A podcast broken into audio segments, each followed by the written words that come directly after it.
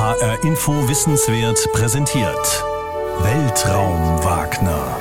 Der Podcast zum Thema Raumfahrt. Mit Dirk Wagner und Oliver Günther.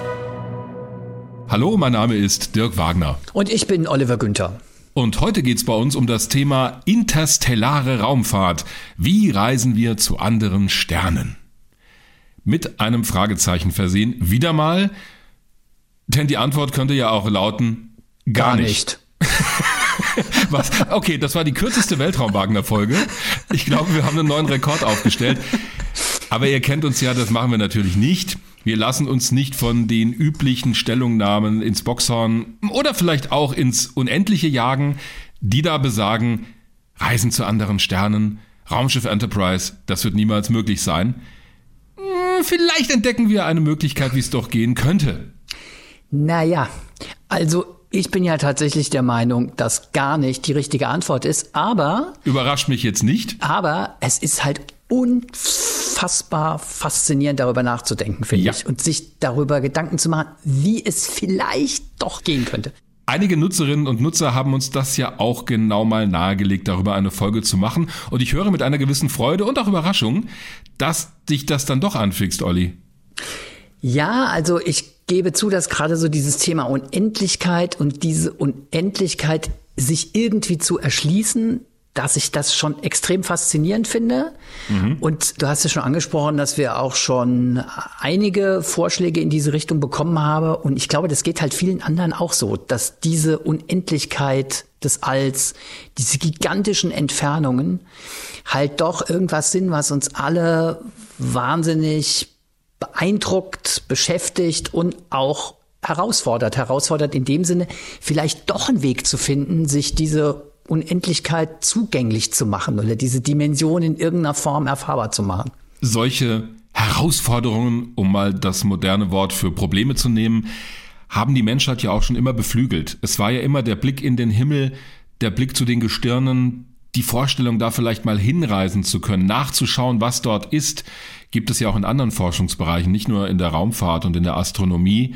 Also das über sich hinaus denken und damit auch vielleicht über sich hinaus wachsen, hat die Menschheit ja schon immer angetrieben. Und deswegen sind Dinge, die zunächst einmal unmöglich erscheinen und es vielleicht auch in gewisser Hinsicht sind, sind zumindest gewisse Treiber, um weiterzukommen. Für ungewöhnliche Ideen, und auch für die Wissenschaft. Die Wissenschaft möchte ja immer das herausfinden, was wir noch nicht wissen oder Dinge versuchen zu erklären, die wir im täglichen Leben beobachten. Und ich finde, bei Reisen zu anderen Sternen spielt auch noch etwas anderes eine Rolle. Es hat auch so eine kulturelle Dimension. Science Fiction ist ein eigenes Genre, sowohl in Romanform als auch im Kino. Und auch das sind ja, wenn du dir das anguckst, Star Trek, Star Wars, das sind ja richtige Kassenschlager da rennen die Leute rein und gucken sich das an. Zumindest die, die ein Fable entweder für den Weltraum, für Science Fiction oder für Chewbacca haben, ich weiß es nicht. es gibt ja ganz verschiedene Motivationen, sich mit Science Fiction zu beschäftigen. Und das werden wir in dieser Folge auch thematisieren. Kann ich schon mal unauffällig darauf hinweisen mit Kevin Arnold, einem Kollegen aus dem HR in der Nachrichtenredaktion, der einen eigenen Science Fiction Star Wars Podcast hat, besser gesagt Bucketheads. Und später reden wir mit Professor Ulrich Walter, Raumfahrtprofessor an der Universität in München, über die Frage, werden wir jemals mit Warp-Antrieb durch die Galaxis reisen? Aber zunächst mal sollten wir ganz unten anfangen, in Anführungszeichen. Also jetzt nicht von der Entfernung her gesehen, sondern von der Frage, was wollen wir eigentlich da draußen? Wie würdest du dir eigentlich beantworten? Naja, es ist schon so einmal diese, diese Faszination, sich diese Unendlichkeit des Alls zu erschließen. Aber es gibt, glaube ich, darüber hinaus noch eine sehr, sehr elementare Frage, nämlich, ob wir da draußen alleine sind und ob es nicht doch irgendwo auf einem fernen Planeten sowas ähnliches gibt wie nochmal eine intelligente Lebensform oder also dass es nochmal so eine Art humanoide Lebensform gibt, das glaube ich nicht, aber Leben kann ja auch ganz anders hm. aussehen. Äh, na gut. Wir wissen es nicht. Also es das ist wahr. Aber gut, also diese Idee gibt es möglicherweise irgendwo da draußen noch andere Lebensformen, intelligente Lebensformen. Ich glaube, das ist auch eine Frage, also die finde ich unfassbar spannend und da würde ich mal die Behauptung wagen, da bin ich nicht so ganz alleine. Und das ist ja auch die Geschichte, die in Science-Fiction-Filmen häufig erzählt wird. Entweder das Wesen von einer anderen Welt die Erde besuchen oder dass wir, sie Star Trek, rausfliegen ins Universum und mit anderen intelligenten Zivilisationen so eine Art vereinte Nation des Weltraums bilden, die United Federation of Planets. Da haben wir auch schon mal in einer Folge über Leben oder die Suche nach Lebensspuren im Weltraum drüber gesprochen. Es gibt so ein paar etwas unauflösbare Widersprüche, wenn wir darüber reden, ist da draußen noch jemand? Also zum einen können wir das bislang nur mit Teleskopen erforschen und mit Messgeräten, die uns etwas sagen, wie es rund um andere Sterne aussieht. Wenn wir nachts in den Himmel gucken, diese Lichtpunkte, die Sterne, die sind ja nichts anderes als weit entfernte Sonnen. Unsere Sonne ist halt auch ein Stern und nur einer von vielen in diesem Fall hat er halt genau die richtige Größe, Temperatur und wir von der Erde aus gesehen haben genau den richtigen Abstand zu unserem Heimatstern, dass wir hier Wasser in flüssiger Form haben, in Hülle und Fülle und sich Leben, so wie wir es kennen, auf Kohlenstoffbasis entwickeln konnte. Ob das woanders im Weltraum auch der Fall sein kann, außerhalb unseres Sonnensystems, das ist die spannende Frage. Und wir wissen zum Beispiel seit den 90er Jahren, und auch das war vorher nur eine Theorie, dass es Planeten um andere Sterne gibt, sogenannte Exoplaneten. Die ersten, die da entdeckt wurden, die waren mehrfach größer als der Jupiter und sie waren auch sehr nah an ihrem Stern dran. Das hat einfach mit der Methode zu tun, wie man nach diesen Exoplaneten sucht. Das erklären wir übrigens detailliert in unserer Folge über die Suche nach Leben im All. Aber heute wissen wir, es gibt jede Menge anderer Sonnensysteme da draußen. Es scheint sogar eher der Regelfall zu sein, dass andere Sterne auch Planeten haben. Und wenn es so viele, unendlich viele Sterne gibt mit möglicherweise dann unendlich vielen Planeten, dann ist die Chance zumindest nicht gleich null, dass irgendwo ein Planet da draußen ist, der ähnliche Bedingungen bietet wie unsere Erde. Noch haben wir die nicht gefunden. Es gibt bislang nur Anzeichen dafür. Mit den heutigen Messmethoden haben wir schon Planeten gefunden, die erdähnlich sind, also von der Größe ungefähr hinkommen, auch vom Abstand zu ihrem Heimatstern. Wir wissen aber nur sehr wenig über die Bedingungen dort. Also man kann zwar einigermaßen berechnen aus den Daten, die wir mit Hilfe von Teleskopen bekommen, wie ist wahrscheinlich die Oberflächentemperatur mit dem James Webb Space Telescope, das ja hoffentlich in naher Zukunft mal gestartet wird. Das wird so als Nachfolger des Hubble Teleskops bezeichnet. Werden wir dann auch diese Exoplaneten genauer ins Visier nehmen können, dass wir rauskriegen, haben die eine Atmosphäre und wenn ja, woraus besteht die? Da haben wir auch heute schon Hinweise drauf. Das Hubble-Teleskop hat zum Beispiel schon in so einer Planetenatmosphäre Wasserdampf nachgewiesen. Das alles wissen wir. Wir wissen aber noch nicht definitiv, ist da draußen eine zweite Erde. Aber allein das beflügelt ja schon die Fantasie, zum einen sich vorzustellen, gibt es dort draußen intelligente Lebensformen auf so einem Planeten und zum anderen wäre so eine Welt nicht ein gutes Ziel für uns Menschen, dort mal hinzufliegen in Form einer interstellaren Reise durch den Raum. Eins muss ich ganz kurz noch ansprechen. Wenn da draußen so viele intelligente Lebewesen wären, die vielleicht auch in der Entwicklung schon viel weiter sind als wir, warum haben die uns noch nicht besucht? Gute Frage. Ne? Und darauf gibt es verschiedene Antworten. Die gängigsten lauten, erstens, sie haben sich, bevor sie die Fähigkeit bekommen haben, in den Weltraum zu reisen, selbst vernichtet. Also möglicherweise haben die auch sowas wie einen Kalten Krieg gehabt und Atombomben. Ist alles nicht so großartig, wenn das dann alles auch zum Einsatz kommt und eben nicht nur der Abschreckung dient, dann vernichtet sich so eine Zivilisation auch mal selbst, bevor sie überhaupt ein Raumschiff losschickt. Das andere wäre, die sind so wahnsinnig intelligent, dass sie uns wie, naja, Forschungsobjekte betrachten, ne? wie unter Mikroskop oder in einem Reagenzglas. Die gucken wir uns mal an, die Menschheit, aber die interessiert uns gar nicht. Das heißt, wir kriegen gar nicht mit, dass die uns von weit entfernt beobachten.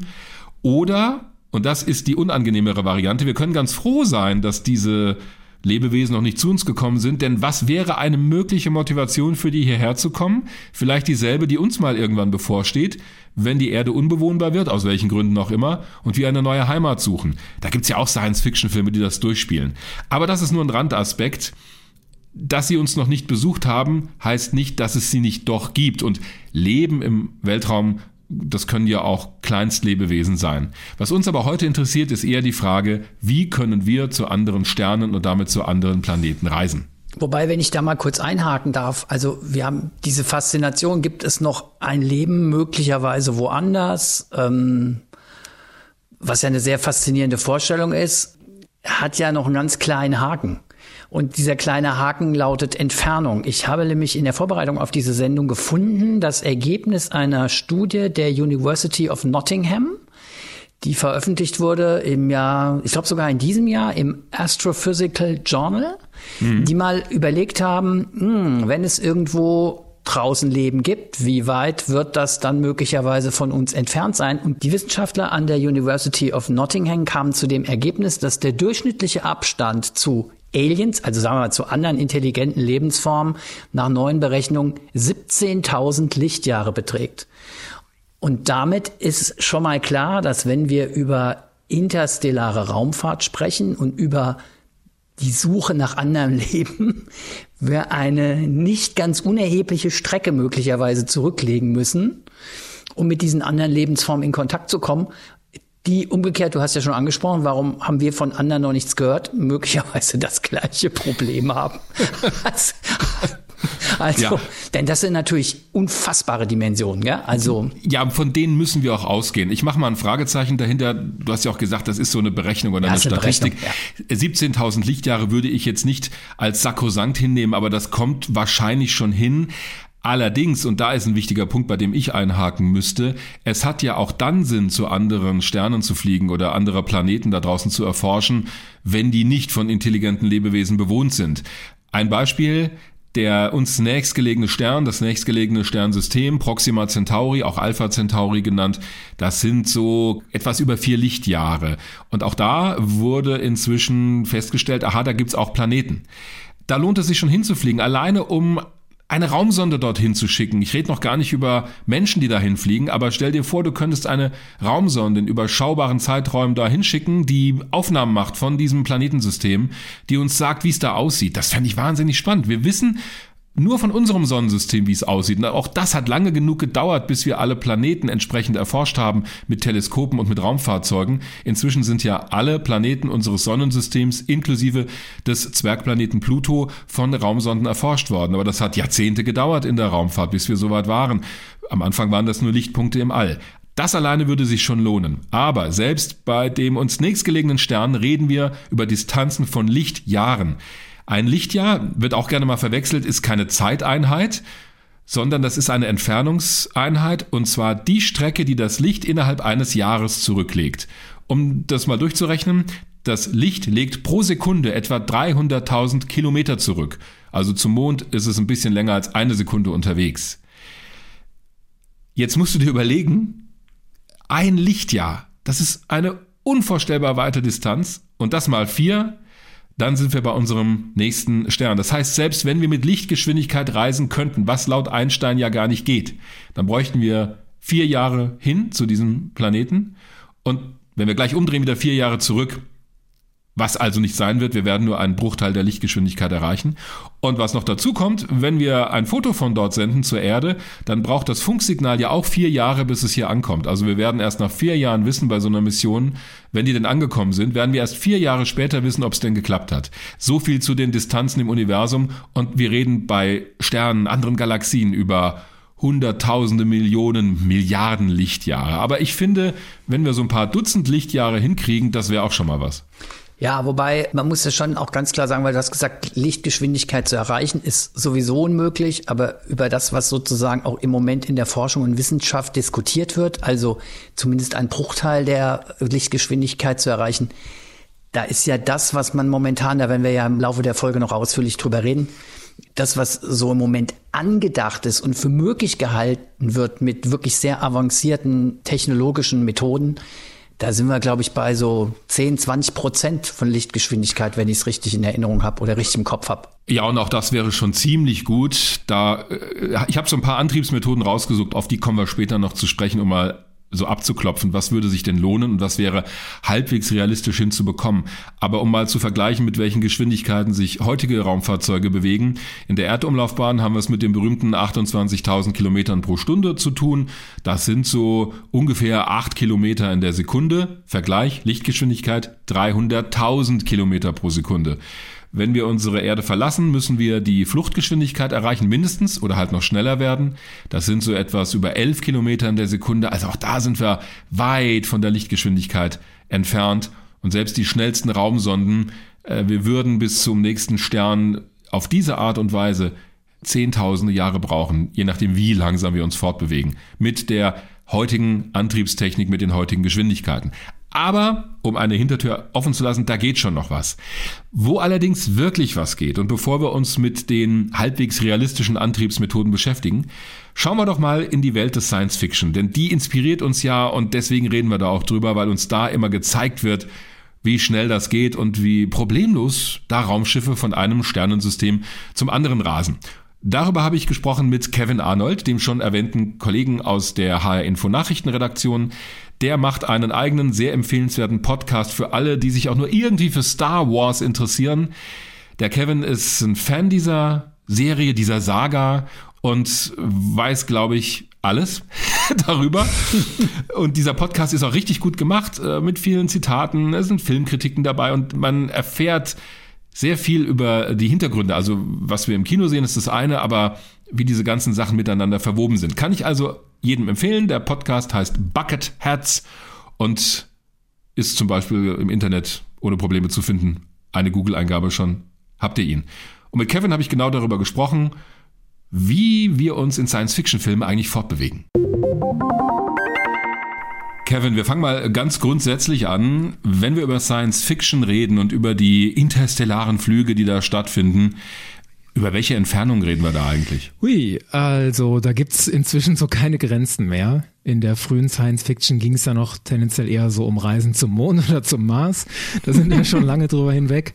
Also ich sag mal zwei Beispiele aus Star Trek und Star Wars den beiden vielleicht größten Science-Fiction-Universen. Manche Star Wars-Fans werden mich prügeln, das sei ja keine Science-Fiction, bla bla. Also zwei Beispiele. In Star Wars, den ersten längeren Flug, den wir da gesehen haben, das war in Episode 4, also dem allerersten Film, den es gab von 1977. Krieg der Sterne hieß er damals. Das war dieser Flug von Hans Solo, Luke Skywalker, Ben Kenobi und Co. von Tatooine, diesem Wüstenplaneten, zum Alderan-System. Da wollten die ja die Todessternpläne hinbringen, du erinnerst dich, und wollten die zu Prinzessin Leia bringen.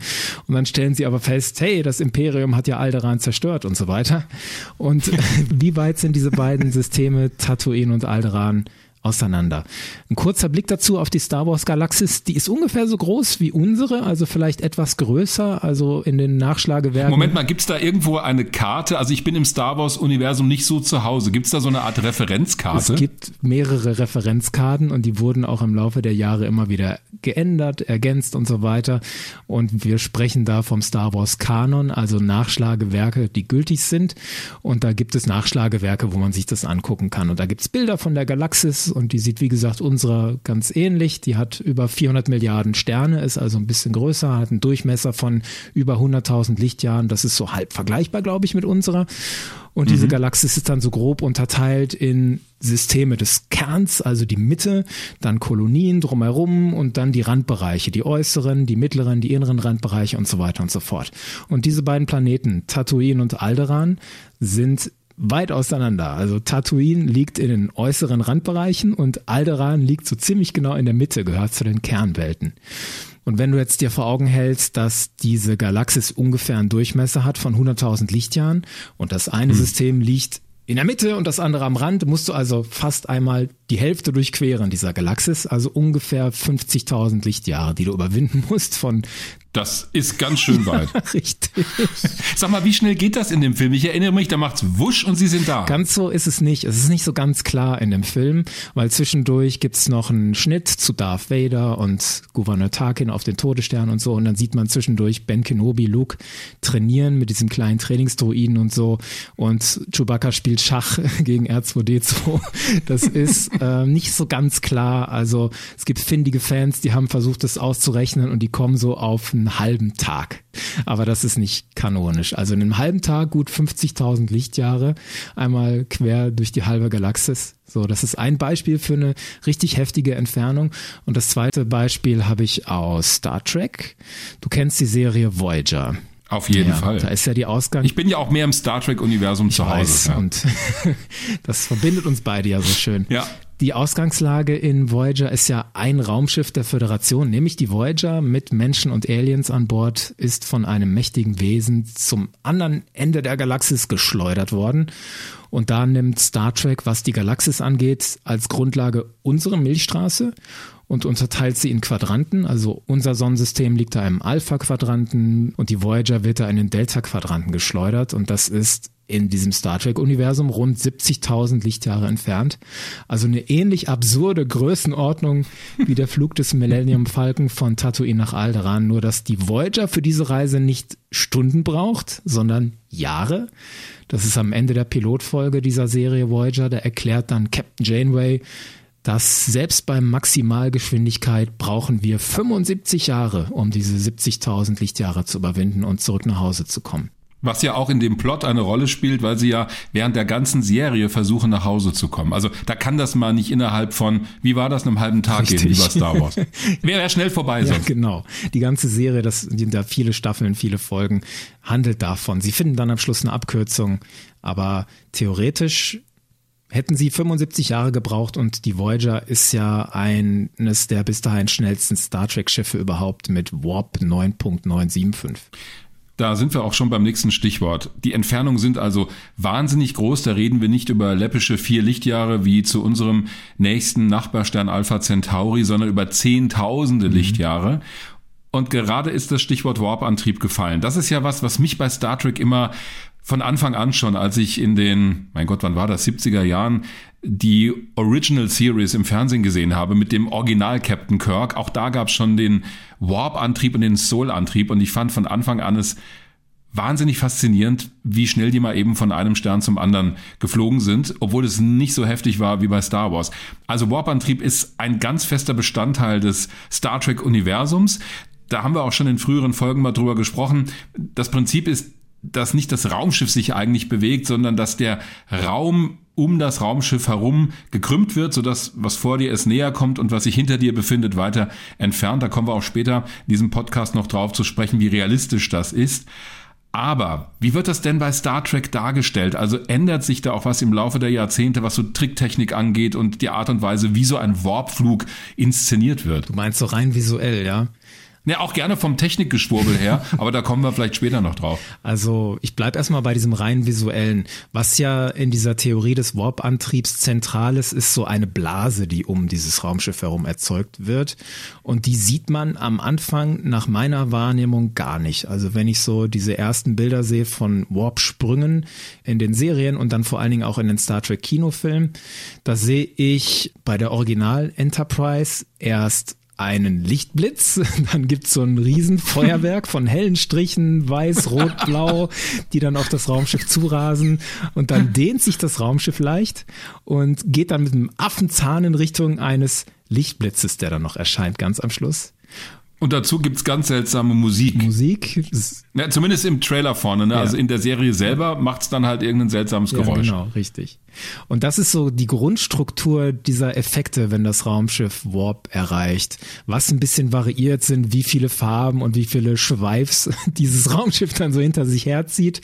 Aber der Grundvorgang bleibt also, es gibt einen hm. Blitz, das Raumschiff dehnt sich so ein bisschen und am Schluss gibt's möglicherweise noch einen Blitz. Das zieht sich durch die ganzen Star Trek Kinofilme durch. Es gibt immer mal Variationen und so. So in den letzten Jahren wurde es auch tendenziell mit der Enterprise E ein bisschen einfacher, weniger Farben, weniger Dehnung, weniger Blitze. Mhm. Und eine interessante Entwicklung gab es jetzt in diesem neuen Star Trek, was unter dem Produzenten und Regisseur J.J. Abrams gemacht wurde.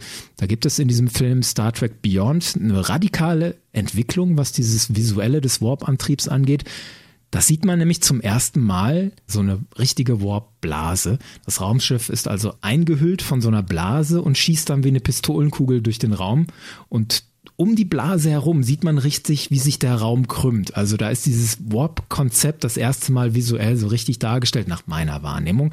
Und dieser Film Star Trek Beyond erschien 2016 also 50 Jahre nach der Erstausstrahlung der Original Star Trek Serie, sehen wir das erste Mal so richtig eine Warp-Blase. Naja, was wahrscheinlich auch mit dem Fortschritt in der Tricktechnik zu tun hat, ja, oder? Ja. Und was auch in meiner Wahrnehmung sich weiterentwickelt hat, ist so dieses Star Trek typische Technikgeschwurbel. Da wird am Anfang ist nur vom Warp oder vom Soul-Antrieb die Rede und in den späteren Folgen, ja, da geht's dann um Transwarp und um Slipstream und all sowas. Also es wird an diesem Warp-Antrieb immer auch so ein bisschen rumgeschraubt, ist mein Eindruck. Ja, also da geht's dann auch immer um Geschwindigkeit und alternative Techniken dazu. Genau, der Transwarp, der erscheint das erste Mal, wenn ich mich nicht täusche, in dem dritten Star Trek Kinofilm. Das ist die The Search for Spock. Da will halt Kirk die Enterprise klauen, um seinen alten Kumpel Spock zu retten, der Totgeglaubte. Und dann verlässt die Enterprise das Space Dog und wird verfolgt von der USS Excelsior. Und die hat so einen arroganten Captain und der feilt sich noch die Fingernägel und dann, ja, mach mal hier Transwarp, klar. Und Scotty hat aber den Antrieb sabotiert und dann geht diese Verfolgungsjagd schief und die Enterprise entkommt. Ja, und später geht's halt auch in den weiteren Serien auch immer um schneller, schneller, schneller, die Raumschiffe. Also die Enterprise E von Captain Picard fliegt, weiß ich nicht, Warp 9.97 und die Voyager fliegt 9.975 und das sind solche Dinge, um Und das ist geht. alles ein Vielfaches der einfachen Lichtgeschwindigkeit. Also das ist richtig schnell. Tausendfach. Also ja. ich glaube, Warp 9 ist so vier, fünftausendfache Lichtgeschwindigkeit, ja. Macht natürlich Spaß, wenn wir sowas in Wirklichkeit hätten, wären interstellare Reisen ein Klacks tatsächlich. Was ich aber auch bemerkenswert finde bei diesem Star Trek-Universum, die haben ja im Laufe, ich weiß nicht, ob es das von Anfang an schon gab, aber es wurde zumindest erst später in einem der Kinofilme gezeigt, wie es eigentlich zu dem Warp-Antrieb kam, die Entwicklungsgeschichte. Und das geht ja, naja, fast bis in unsere Zeit zurück, nicht? Ja, wenn wir jetzt noch so ungefähr 43 Jahre leben, wir beide, bis ins Jahr 2063, ja. dann erleben wir das mit. Also das ist in der frühen Star Trek-Serie, der Originalserie schon angedeutet worden, dass es da einen Wissenschaftler gab namens Zephram Cochrane und dessen detaillierte Geschichte wird dann erzählt im Kinofilm Star Trek 8, genau. Mhm. First Contact heißt der. Da steht dieser exzentrische Wissenschaftler Zephram Cochrane im Vordergrund und wir sind da im Jahr 2063 in Nordamerika, in Montana. Das ist ein verarmtes Amerika, das gerade den Dritten Weltkrieg hinter sich hat. Und dieser Zephram Cochrane will halt das erste Warp-Schiff bauen, also das erste Schiff mit Überlichtantrieb. Nicht, weil er irgendwie große Ideale hat, sondern weil er Profit machen will. Er sagt da wörtlich, er möchte sich auf eine tropische Insel zurückziehen, voller nackter Frauen. Und so, also sehr Also er ist Motiv. nicht der idealtypische Wissenschaftler, der das zum Wohle der Menschheit macht, sondern ich genau. glaube auch um Profit zu machen. Also der wird so ein bisschen dargestellt als naja, so ein ziemlich normaler Kerl, also kein Held eigentlich. Überhaupt kein Held, der hat auch ein Alkoholproblem. Mhm. Ja, das ist genau das. Der ist ziemlich bodenständig. Aber der schafft es halt, ein Raketensilo irgendwie an sich zu bringen, da oben in Montana. Und da sieht man dann auch so eine Titan 2 Rakete. Du weißt das besser, aber ich glaube, die gab es wirklich im Dienst der US Air Force und der NASA und so. Genau, und das die war die Trägerrakete, die dann, also die wurde ursprünglich als Atomrakete entwickelt, um Atomsprengköpfe zu transportieren und wurde dann später für das Gemini oder Gemini-Programm, das kann man übrigens in beiden Richtungen aussprechen, habe ich gelernt, wurde das dann verwendet, um die erste Zwei-Mann-Kapsel der Amerikaner ins All zu schießen. Das haben sie tatsächlich ganz gut gemacht, finde ich auch bei Star Trek. Die sieht toll aus, diese Titan 2-Rakete in diesem Film. Und da baut der Zephram Cochrane dann seinen Warp-Antrieb rein. Und ähm, dann sieht man, wie der den ersten Start macht. Das ist noch mit so einem klassischen Raketenantrieb in mehreren Stufen. Startet er aus dem Silo, verlässt die Atmosphäre und fährt dann im All seine Warp-Gondeln aus, startet den Antrieb, erzeugt ein Warpfeld und das Schiff durchbricht dann das erste Mal die Grenze zur Lichtgeschwindigkeit. Und das passiert in Star Trek im Jahr 2063. Da habe ich ein bisschen Hoffnung, dass wir das, sollte es denn dazu kommen, dann auch noch erleben werden. Aber um wieder mal auf den Boden der Tatsachen ein Stück weit zurückzukommen, was mir sehr gut an Star Trek gefällt, ist, dass in verschiedenen Ausprägungen immer wieder auch die echte Astrophysik verarbeitet wird und eine Rolle spielt. Also sowohl was so die visuelle Darstellung angeht, aber auch was die manchmal halt für Theorien mit einbauen. Das gefällt mir als Raumfahrt Fan oder Interessiertem wahnsinnig gut. Auf der anderen Seite frage ich mich für einen, der Science Fiction vor allen Dingen gut findet wie du, Spielt das für dich überhaupt eine Rolle, dass da immer wieder auch so ein bisschen Bezug genommen wird auf die echten Forschungsergebnisse, die wir inzwischen haben?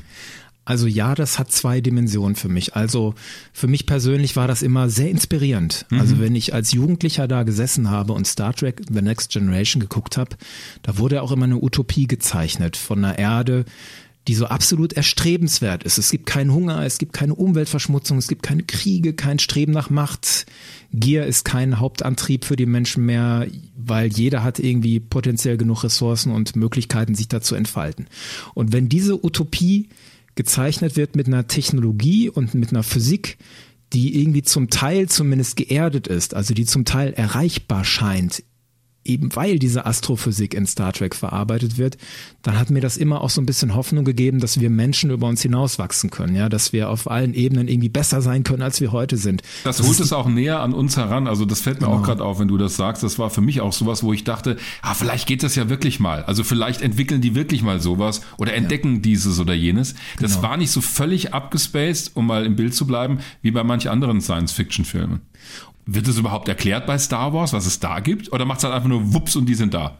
Wenn wir jetzt über Überlichtgeschwindigkeit reden, also das, was uns hier interessiert, ne? Ja. Also das wird tatsächlich relativ schwach erklärt. Da wird nicht viel drüber geredet in diesem sogenannten Star Wars Kanon, wie das genau funktioniert. Du weißt, das ist dieser Hyperraumantrieb, ja? Mhm. Und wir sehen dann immer, wie ein Schiff durch so einen bläulichen Lichttunnel fliegt und ab und zu kriegen wir dann so Stichwörter hingeworfen, wie der Antrieb schickt das Schiff mit Hypermaterie und einem Hyperantriebmotivator in den Hyperraum. Das ist schön. Ja, und der Hyperraum ist dann eine alternative Dimension des Raums einfach. Und hm.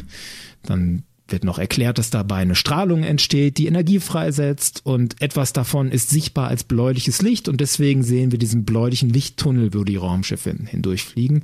Vielmehr wird in diesem Kanon gar nicht darüber erzählt. Also im Grunde springst du mit deinem Raumschiff in einen alternativen Raum, in dem du halt schneller unterwegs bist. Wer diesen Weltraum-Wagner-Podcast aufmerksam verfolgt hat, der weiß, dass du vor allem daran schuld bist, dass ich den Sporenantrieb kennengelernt habe. Denn es gab mal eine Besserwisser-Frage von Olli, wo er mich genau das gefragt hat. Und das hat mich dazu gebracht, endlich mal Star Trek Discovery zu gucken. Also eine Weiterentwicklung des Star Trek-Universums. Und eine Vertiefung, genau. Und ja. da taucht eben dieser Sporenantrieb auf. Den haben wir schon mal erklärt. Deswegen wären jetzt für mich so die aus deiner Sicht skurrilsten Antriebe mal interessant. Also für mich ist definitiv dieser Sporenantrieb das verrückteste, was ich gehört habe. Für die, die es nicht gehört haben, wie funktioniert der? Also das wird so grob erklärt, dass es in der Galaxis ein Netzwerk gibt aus Pilzen und dieses Raumschiff kann halt mit den Sporen und einem Navigator auf diesem Pilznetzwerk navigieren und das geht innerhalb eines Augenblicks ist das wupp auch paar tausend Lichtjahre gereist gefühlt. Und das gehört tatsächlich für mich auch zu einem der schrägsten, skurrilsten Antriebsmethoden, die ich jemals gesehen habe in Science Fiction. Hast du also, irgendeine Idee, wie die da drauf gekommen sind? Also wie kommen die darauf, das ist ja nun alles andere als Warp-Antrieb, auf einmal ein Pilznetzwerk im All sich vorzustellen. ich habe keine Ahnung. Aber für mich ist das so ein Zeichen, wie wir wissen einfach auch noch nicht alles über unsere Galaxis und vielleicht gibt's auch Möglichkeiten, die wir noch nicht mal erahnen, die uns irgendwann eröffnen, dass wir doch so große Strecken in relativ machbarer Zeit überwinden können. Dafür ist der symbolisch für mich dieser Sporenantrieb das rede ich mir auch immer ein, weil ich auch denke, wenn es immer heißt, ja, Reisen mit naher Lichtgeschwindigkeit oder sogar Überlichtgeschwindigkeit sind nicht möglich. Und dann denke ich immer, ja, aber vielleicht gibt es ja irgendwann eine Entdeckung oder irgendeinen Durchbruch in der Physik, der unser jetziges Verständnis ein bisschen auf den Kopf stellt und der sich auch irgendwie mit Albert Einstein versöhnen lässt, wo das dann doch geht. Ja, ohne dass es jetzt irgendein Anzeichen für gibt und ohne dass ich auch nur den Hauch einer Ahnung hätte, wie sowas gehen könnte. Aber das finde ich ist eben auch was, was im Science Fiction wichtig ist, immer so ein paar Schritte weiter zu gehen als das, was wir realistischerweise von unserem jetzigen Standpunkt aus uns vorstellen können. Jetzt mal abgesehen vom Spornantrieb, was sind denn die schrägsten, skurrilsten, seltsamsten Antriebsmethoden, die du so kennst aus dem Science Fiction? Wir sind verschiedenen begegnet. Also es gibt das Halo-Universum, da treten die Raumschiffe in einen sogenannten Slip Space. Das ist so, da geht eine Tür auf und die Raumschiffe treten wie durch diese Tür. Die Tür geht zu und die Raumschiffe sind weg, ja, und tauchen dann woanders wieder auf. Und dann hast du in verschiedenen Galaxien so Wurmlöcher. Das sieht man ja auch in Star Wars. Mhm. Das ist so ganz ähnlich, nur dass diese Wurmlöcher sind halt auch Abkürzungen durch die Galaxien. Und dann gibt es das Mars-Effekt Universum, wo du auch mit Hilfe von irgendwelchen Portalen auf so hyper, superschnelle Lanes kommst, um ganz schnell unterwegs zu sein. Aber vielleicht mit am bemerkenswertesten finde ich immer noch diesen Klassiker Frank Herbert's Dune von 1965. Das ist so, wenn man da einen entfernten Punkt im All gelangen will, dann holt man den Punkt einfach zu sich her, indem man den Raum krümmt. Das ist ja schon wieder so ähnlich wie beim Warp-Antrieb. Ja, ne? aber noch konsequenter gemacht. Und dann möchte ich, das ist mein absoluter Lieblingsantrieb, da möchte ich noch eine Lanze brechen für den guten alten Douglas Adams per Anhalter durch die Galaxis. Da taucht der unendliche Unwahrscheinlichkeitsantrieb auf. Das ist das Raumschiff Herz aus Gold. Da kann man an jeden Ort und in jede Zeit reisen, wenn man genau berechnen kann, wie unwahrscheinlich es ist, dass man sich dort befindet. Das hätte ich jetzt nicht mehr zu sehen. Es ist so lange her, dass ich das mal gelesen habe. Das, da kann ich mich überhaupt nicht mehr dran erinnern. Und das war's. Also mehr wird auch nicht erklärt. Also in ich ist es auch so ewig her, dass ich es gelesen habe. Und ich weiß auch nicht, ob das heute noch funktioniert. Ja, aber das, sollte man mal ausprobieren. Also vielleicht wäre das der Durchbruch. der unendliche Unwahrscheinlichkeitsantrieb. Allerdings, aus all dem, was wir jetzt auch besprochen haben und was ich natürlich auch so gelesen habe im Laufe der Jahre über zukünftige Antriebe, also Science-Fiction-Filme oder Science-Fiction-Geschichten, kommen zwangsläufig nicht ohne irgendeine fortschrittliche oder auch hyperfortschrittliche Art des von A nach B Bewegens aus. Ja, also da ist sie dann halt auch fiktiv, die Science. Ähm, und fantastisch in gewisser Weise. Und das gehört auch dazu, wenn man das sieht als Inspiration, finde ich. Soweit das Interview mit Kevin Arnold, Gastgeber des Podcasts Bucketheads rund um das Star Wars-Universum.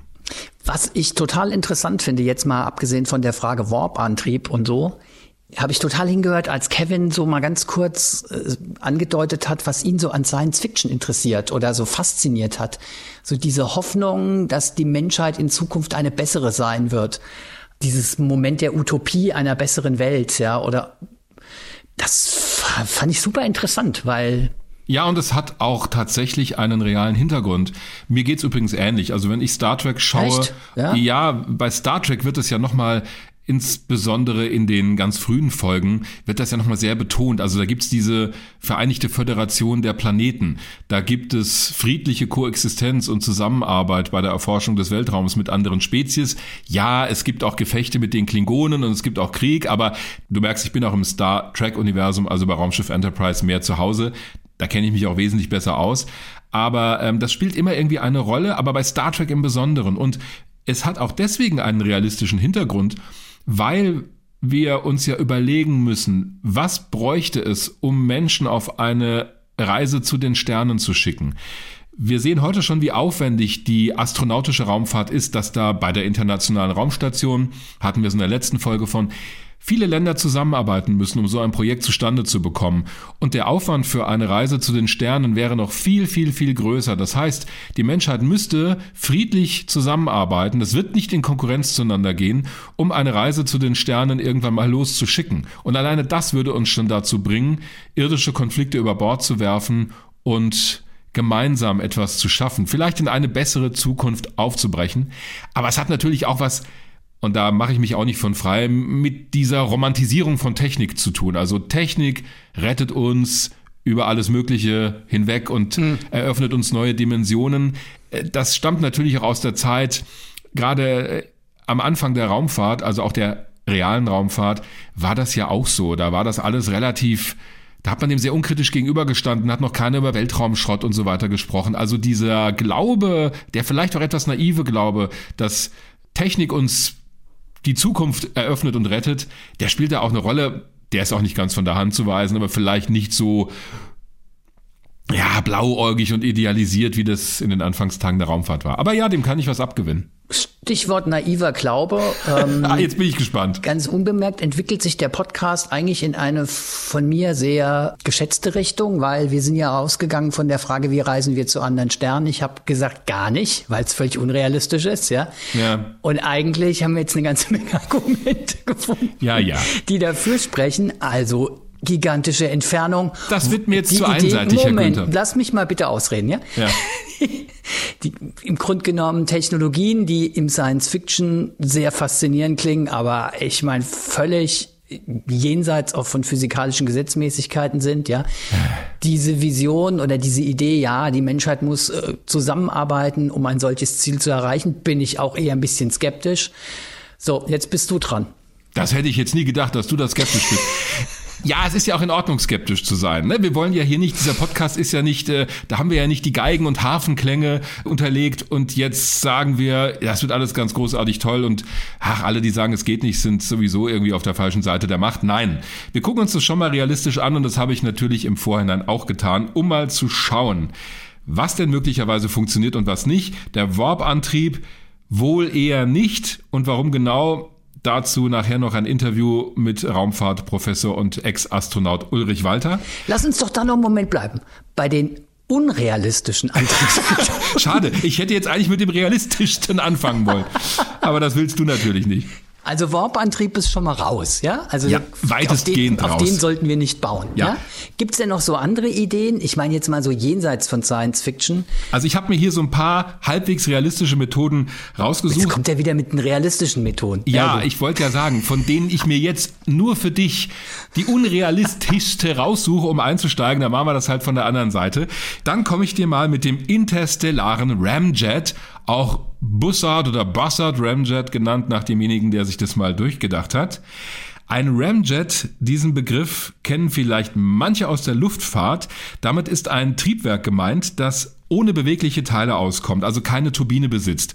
In einem normalen Flugzeugtriebwerk, wenn du in einen Jumbojet steigst oder in einen Airbus, hast du ja Strahltriebwerke unter den Flügeln hängen, also da wird vorne Luft eingesaugt, durch Schaufelräder verdichtet, hinten wird Kerosin verbrannt in einer Brennkammer. Das lässt die Luft expandieren, was wiederum Turbinenschaufeln antreibt. Der klassische Turbinenantrieb. Ein Ramjet braucht, um zu funktionieren, schon eine gewisse Anfangsgeschwindigkeit. Das ist also nichts, mit dem wir vom Boden aus starten können. Das ist eher was so für Geschwindigkeiten jenseits von Mach 5. Denn dieser Ramjet macht eigentlich nicht viel mehr, als die Luft, die vorne reinströmt, zu verdichten. Dann wird Treibstoff eingespritzt, die Luft dehnt sich aus und knallt hinten aus der Austrittsdüse raus. Es gibt aber keine Verdichterschaufeln. So, jetzt sind wir ja nicht in der Erdatmosphäre, sondern im Weltraum. Das heißt, dieser Weltraum Ramjet würde anders funktionieren, aber vom Prinzip genauso. Wir hätten so einen großen Einfangtrichter vorne mit Magnetspulen oder was auch immer, der muss ziemlich groß sein. Und damit würden wir den interstellaren Wasserstoff oder Varianten davon aus dem Weltraum aufsaugen, während sich unser Raumschiff nach vorne bewegt. Jetzt wirst du mit Recht einhaken, Moment, der Weltraum ist doch leer. Ja, das ist er, und zwar ziemlich leer, aber er ist eben nicht vollkommen leer. Da schwirren also durchaus noch Moleküle herum oder Bestandteile von Materie, die wir nutzen können. Wasserstoff ist da immer das große Stichwort in seinen verschiedenen Ausprägungen. So, und diesen Wasserstoff sammeln wir mal ein in dieser Theorie oder Varianten davon. Und da wurde uns versprochen, dass man damit innerhalb eines Jahres auf beinahe Lichtgeschwindigkeit kommt. Hm. Inzwischen heißt es aber, na, es werden eher so 10 bis 20 Prozent werden. Da haben das dann doch nochmal kritische Geister durchgerechnet. Aber der Vorteil, du merkst das schon, so ein Ramjet würde seinen Treibstoff zum großen Teil aus dem All aufsaugen, dann in einen Fusionsreaktor leiten und dann käme hinten ein Antriebsstrahl raus. Das Problem, denn ich habe ja schon gesagt, das ist die am wenigsten realistische Methode von denen, die einigermaßen Substanz haben. Äh, da ist eine ganze Menge, was schwierig ist. Also neben der Technik, die ja doch sehr nach Science Fiction klingt, frage ich mich, was ist denn, wenn dieses tolle Raumschiff mit seinem riesen Einfangtrichter auf einen Asteroiden trifft oder auf was anderes, was ein bisschen größer ist als ein Atom? Bei diesen hohen Geschwindigkeiten ist das Raumschiff dann ziemlich schnell kaputt. Dann steht, ja. Ende der Reise. Ja, das wäre das Ende der Reise. Oder du müsstest ein äh, geheimnisvolles Kraftfeld aufbauen, um das Raumschiff, um diese Sachen abzulenken. Da sind wir schon wieder bei Star Trek. Dann, wie beschleunigen wir eigentlich diesen Ramjet auf eine Geschwindigkeit, ab der er dann funktioniert? Denn wenn ich den jetzt da einfach in den Weltraum setze, der kann ja nichts ansaugen. Der muss sich nach vorne bewegen, um die hoffentlich herumschwirrenden Partikel einzufangen. Der braucht also schon eine gewisse, ziemlich hohe Anfangsgeschwindigkeit. Ja, und selbst wenn das funktioniert, können wir überhaupt so einen Kernfusionsreaktor, der ja da an Bord sein soll, stabil betreiben. Wir sehen ja, wie auf der Erde das schon bislang nicht funktioniert. Es gibt experimentelle Fusionsreaktoren oder äh, Vorstufen davon, die uns irgendwann mal die Prozesse, die in der Sonne ablaufen, also Wasserstoffkerne verschmelzen zu Helium. Das möchten wir ja gerne auf der Erde mal nachstellen, um unsere Energieprobleme zu lösen. Wäre übrigens wirklich eine charmante Methode. In Frankreich wird dieser riesige experimentelle Reaktor ITER gerade aufgebaut und irgendwie, das ist so Klassiker, der Kernfusionsreaktor kommt immer in 30 Jahren. Das war schon vor 30 Jahren so, da hieß es, äh, in 30 Jahren könnte es was werden. Und heute sagen viele auch, ja, so in 30 Jahren. Also du siehst schon, da ist ein Problem. Und last but not least, ich fliege jetzt mit diesem Ramjet durchs All. Jetzt kann es ja sein, blöder Zufall, ich fliege durch eine Region, wo wirklich verdammt wenig ist. Dann fällt ja mein Antrieb aus. So, und dann? Hm. Hm. Also ich halte von dieser Methode, es sieht toll aus, die Zeichnung. Es ist nicht ästhetisch, aber es sieht einfach, es sieht futuristisch aus. Ich mache da mal hm, einen Haken dran. Ich widerspreche nicht. Ja, du hast ja auch gesagt, du möchtest das haben, was eher nicht funktioniert. Kommen wir also zu etwas, das ein bisschen realistischer ist, aber du merkst schon an meiner Art und Weise, wie ich das... Würde auch nicht so richtig, würde auch nicht funktionieren. Aber erzähl ruhig. Ja. Das ist interessant. Naja, es würde, es würde wahrscheinlich schon funktionieren. Die Frage ist nur wie und wann. Die Antimaterie-Rakete. Mhm. Haben wir schon bei Raumschiff Enterprise. Materie und Antimaterie. Wenn du die zusammenbringst, reagieren die ja in einem gigantischen Energieblitz. Also die vernichten sich gegenseitig. Das ist übrigens der Grund. Weißt du, warum es uns eigentlich gibt? Also nicht uns jetzt, uns beide, sondern die Menschheit, hier den Holztisch, äh, dein Zimmer, das Haus. Also wollte gerade sagen, warum es uns beide gibt, da habe ich schon eine Idee, aber das wirst du wahrscheinlich nicht meinen. Aber wenn du das an der Stelle im Zusammenhang mit der Antimaterie anbringst, gehe ich mal davon aus, dass es was mit Antimaterie-Materie-Reaktion zu tun hat. So ist das, denn dass es hier diesen Tisch gibt und unsere Erde und die Sterne da draußen, die Galaxien, das beweist uns ja Folgendes. Im Weltraum gibt es offenbar, also im Universum, ein gewisses Übergewicht an normaler Materie. Denn wenn, das ist die Theorie, am Anfang des Universums sind ja Materie und Antimaterie, also wie zwei gleiche Paare entstanden. Und wenn es jeweils gleich viel davon gegeben hätte, hätte ja die Materie Antimaterie-Reaktion alles vernichtet. Dann wäre das Universum leer. Es hat aber offenbar einen winzigen, und man weiß noch nicht genau, warum das so ist, einen winzigen Überschuss an normaler Materie gegeben. Das heißt, als alle Antimaterie sich in solchen Reaktionen vernichtet hat, hat die Materie gesiegt und aus der ist alles entstanden, was wir so kennen. Also auch wir zwei sind daraus entstanden.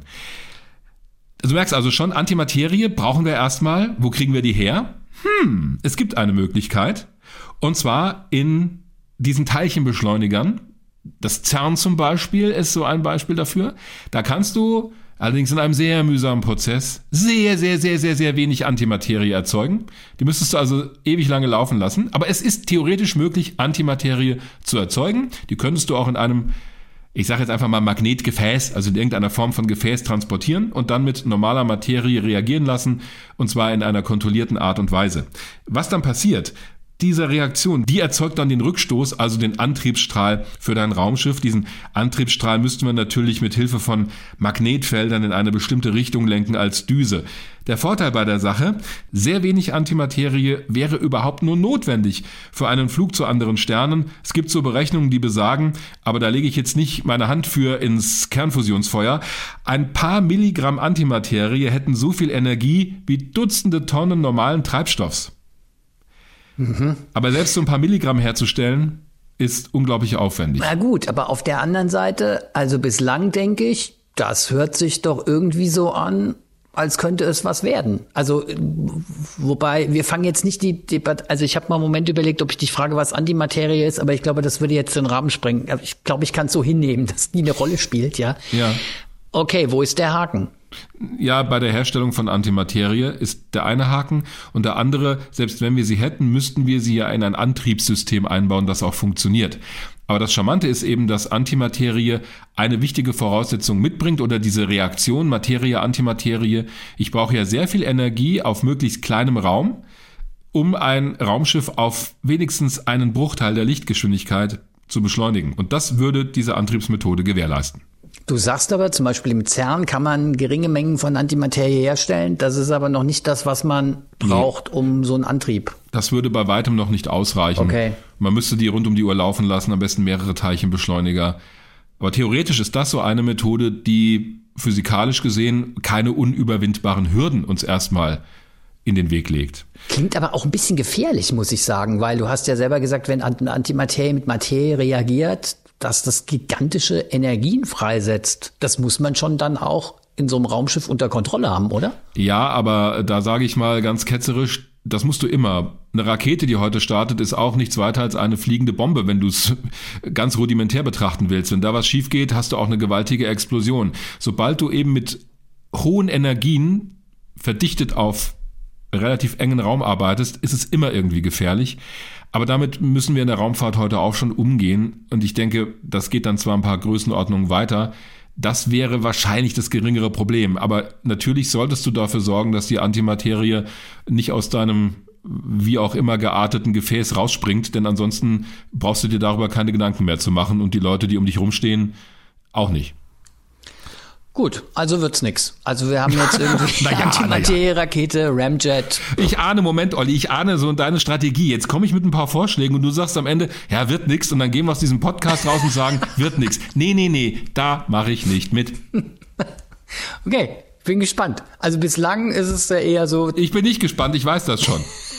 Also kommen wir zur nächsten Methode. Wir nähern uns, äh, ich glaube, die letzte, damit kriege ich dich. Aber das ist jetzt meine vorletzte, die ich habe. Okay, okay. Und die haben wir schon mal in unserer Folge über Raumfahrtantriebe gestreift, nämlich mit Hilfe von Atom- oder jetzt kommt's Fusionsbomben ein Raumschiff nach vorne zu treiben. ah, ich erinnere mich, das Orion-Projekt. So ist es. Da war ja die Theorie und das wurde auch wirklich durchgespielt, das wurde berechnet, da gab es Konstruktionszeichnungen, es gab Prototypen in der Atmosphäre mit aber konventionellem Sprengstoff, bei dem das Prinzip getestet wurde. Die Idee war, ein Raumschiff mit Hilfe von ständig stattfindenden kleinen Atombombenexplosionen anzutreiben. Also sprich, wir haben im Treibstofftank kein Sauerstoff, Kerosin, Wasserstoff, was auch immer, sondern kleine Atombomben, die werden hinten aus dem Raumschiff rausgestoßen, dort gezündet und durch die entstehenden Spaltprodukte, die ja mit hoher Geschwindigkeit in alle Richtungen sich verbreiten, treffen sie also auch das Raumschiff auf so eine Art Prallplatte und schieben es damit immer so bap, bap, bap, bap, bap nach vorne im Laufe der Zeit.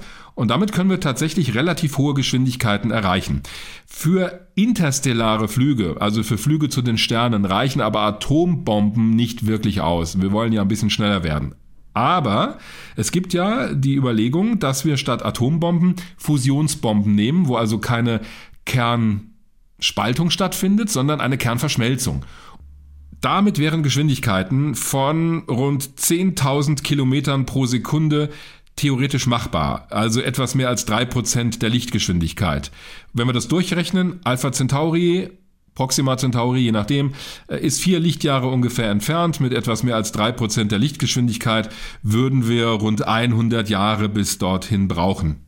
Halt, das möchte ich ganz gerne festhalten.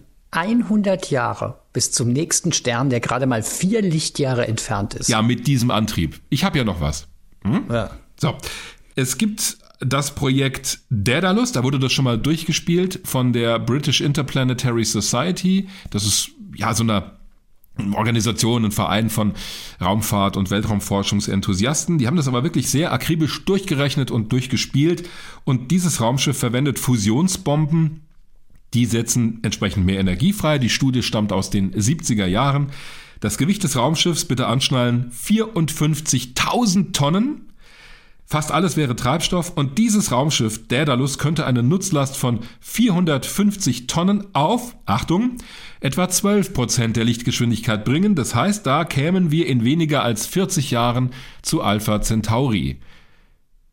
Immerhin. Also für eine Raumsonde, jetzt, jetzt denken wir mal nicht an Menschen, ne? 40 Jahre an Bord eines Raumschiffs und du merkst schon, wenn du da losfliegst, kommst du wahrscheinlich nie mehr zurück, denn Du musst ja beschleunigen, abbremsen, das dauert.